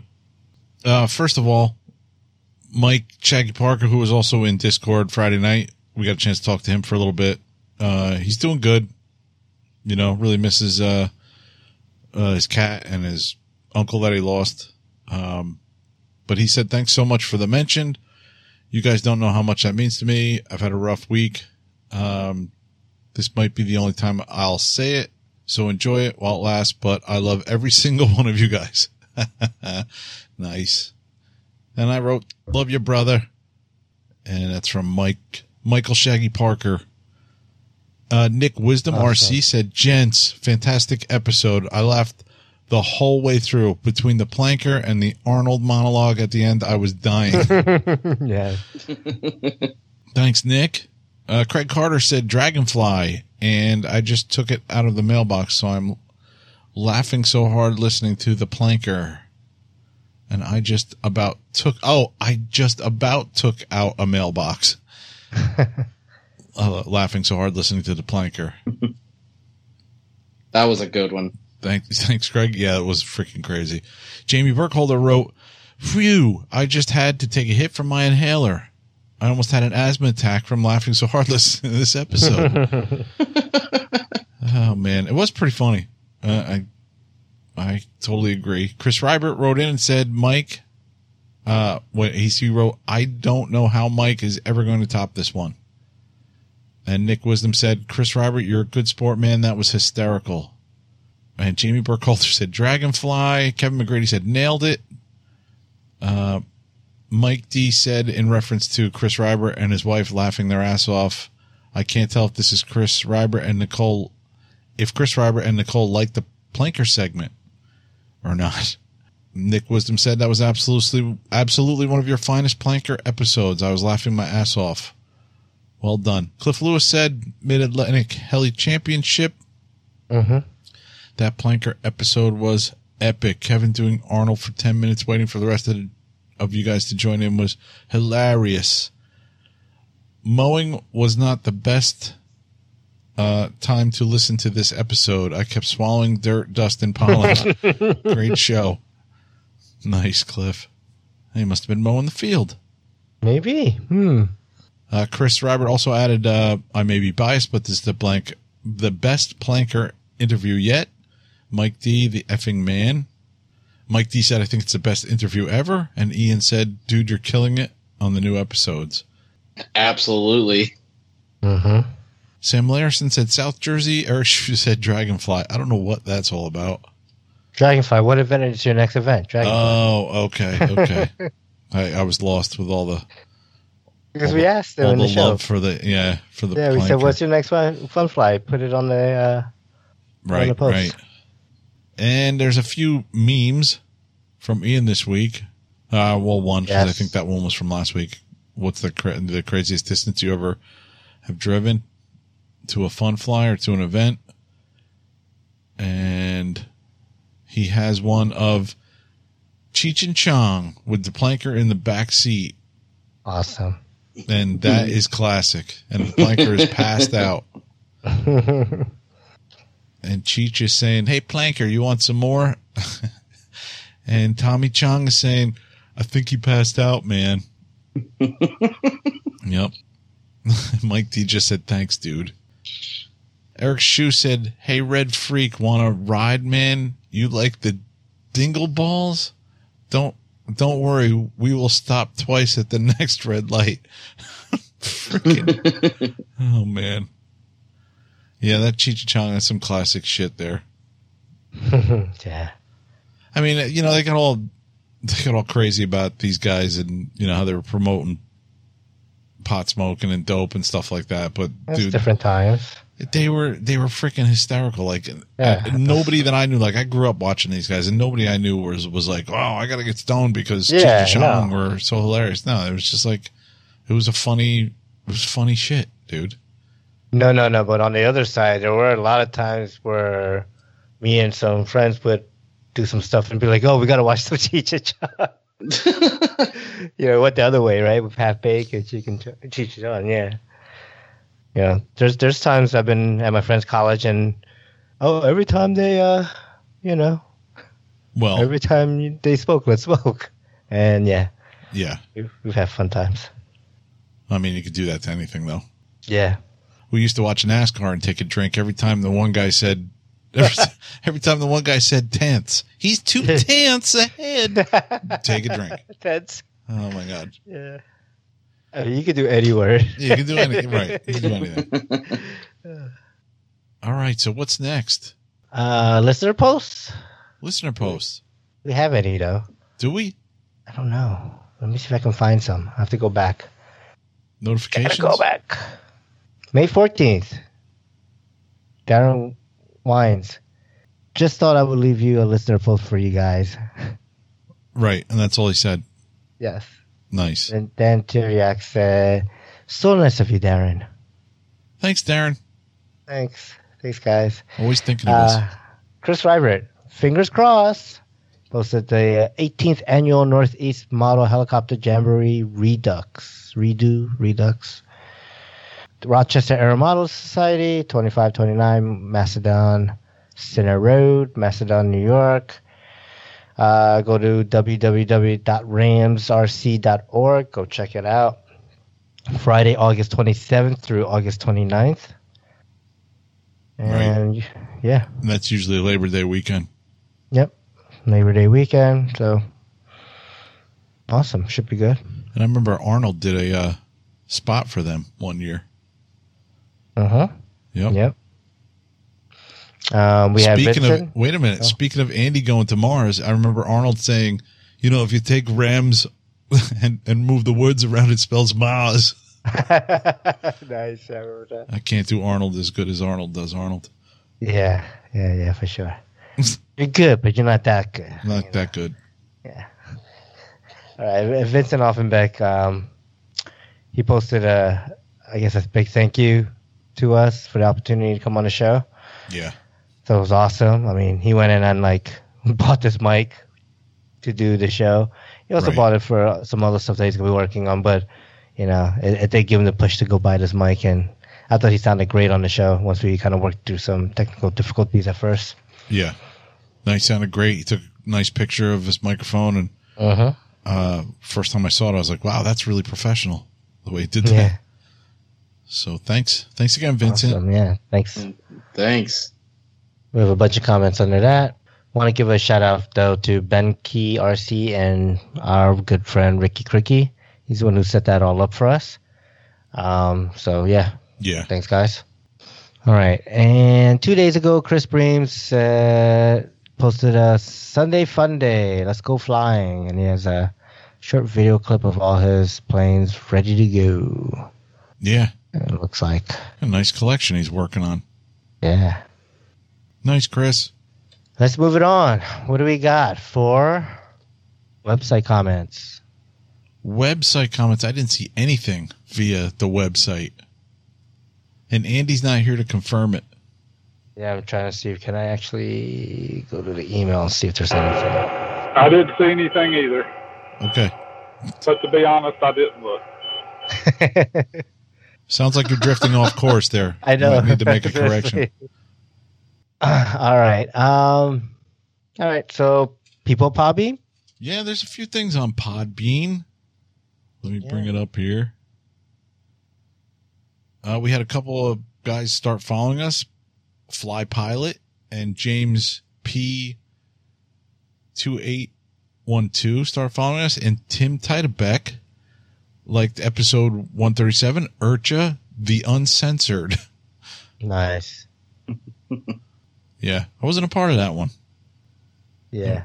That was the That year was the before I went. picture. Mhm. Yeah. And that's it, man. All right. We don't have any Podbean comments. Oh. No, All right.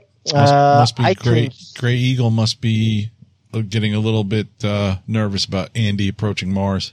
He doesn't have time to comment. Yeah. Probably not. Totally makes Uh, sense. I haven't seen really a whole lot of posts from him lately, so he must be, uh, you know, busy, you know, with the UFO sighting kind of Yeah. stuff.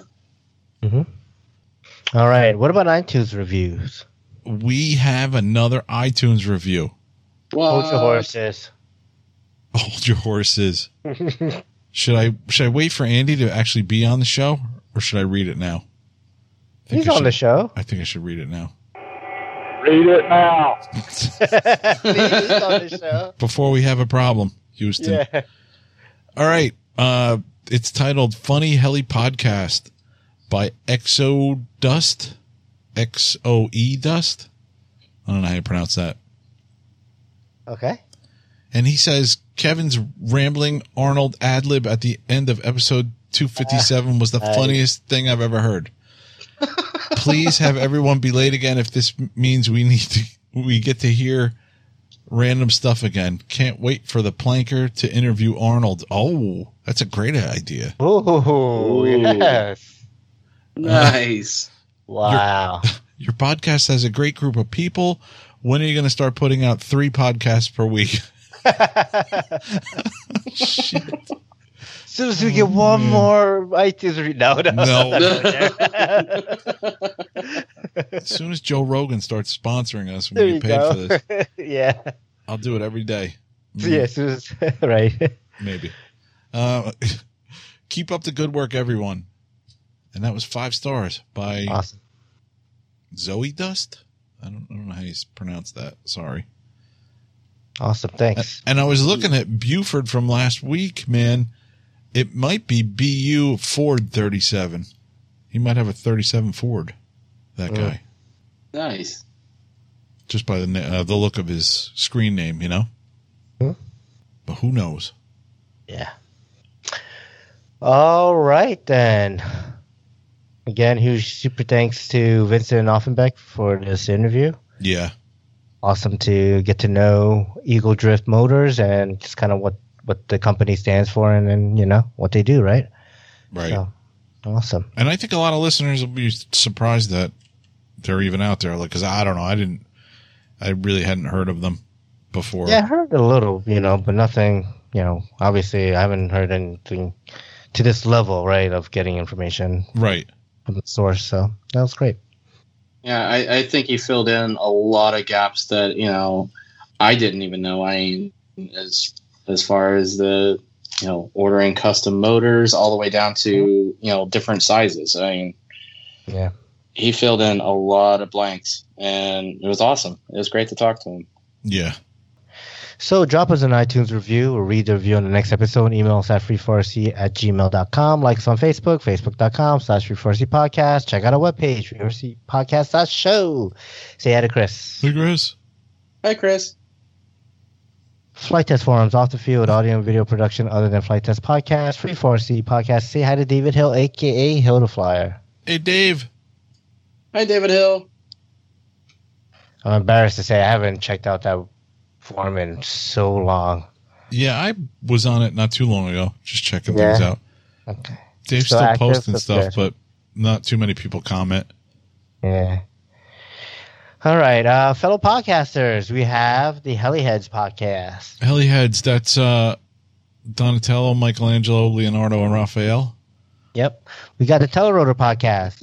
That's two Mikes, a Rich and a Robert. Nope. We have RC Roundtable. What do you mean? Nope. I was going to do the opposite of the Oh, whatever you're going to say. RC Roundtable is Fitzterry and Lee. Sure. Maybe. Nope. Nope. RC After Hours. That's what Andre. Yep. Uh, Skids Up. Skids Ups with Frank, Javier, and Paul. Inverted Down Under. That's what Ozzy Mozzie and Jeff. And let's see here. Park Flyer Podcast. That's with two mics and Ooh. a J. Two. Yes. I think I think what happened is when I look up their podcast, it's like some old description.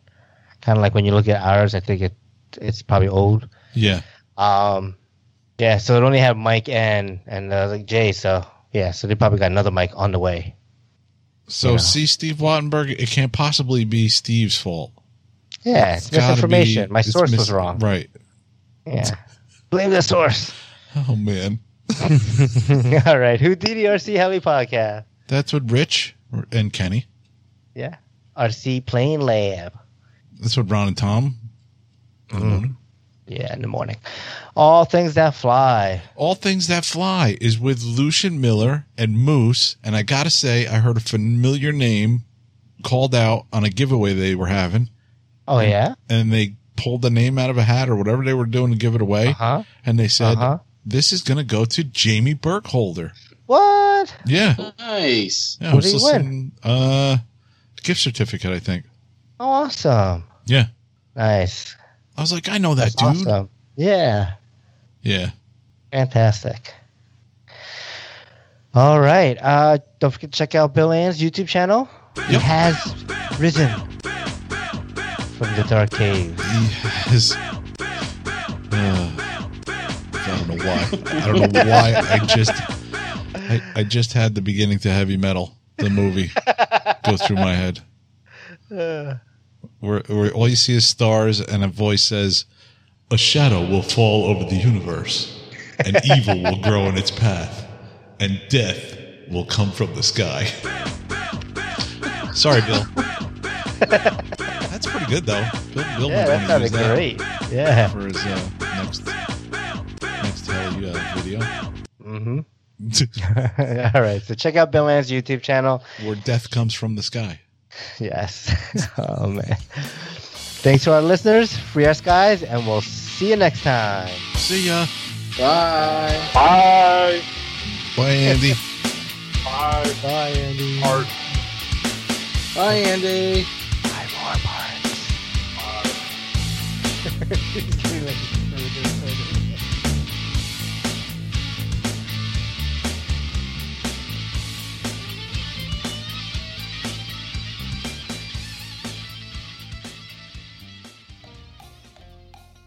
You know, put a little effort into some questions ahead of time, if possible.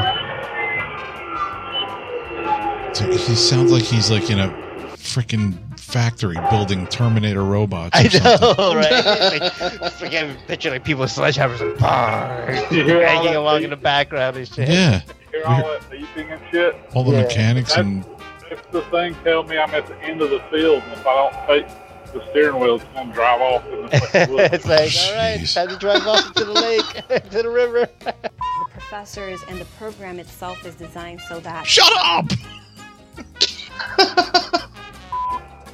You're properly modulated. Andy, you sound like you're in the NASA like space Apollo. 3, yeah, he's dude. in Mars. yeah, I am. I didn't tell you guys I was going to Mars. No, no.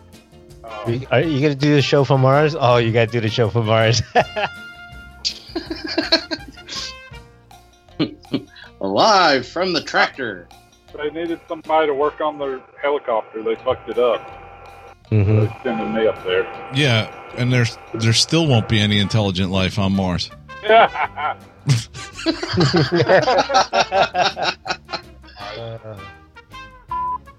Yeah. So I get to order a whole bunch of nitro parts here soon. Shut up! Yeah, I mean, if you're gonna order a bearing and a ring, Shut up! I need to get a. I need to figure out the Gov thing. I have to take a look at it. I haven't had a chance. Traeger one nine. And and it like keys in. Yeah. What's what's the twenty on that Smoky Bear? Yep. I don't know, dude. Wouldn't you want to be like excited to try? Like I would.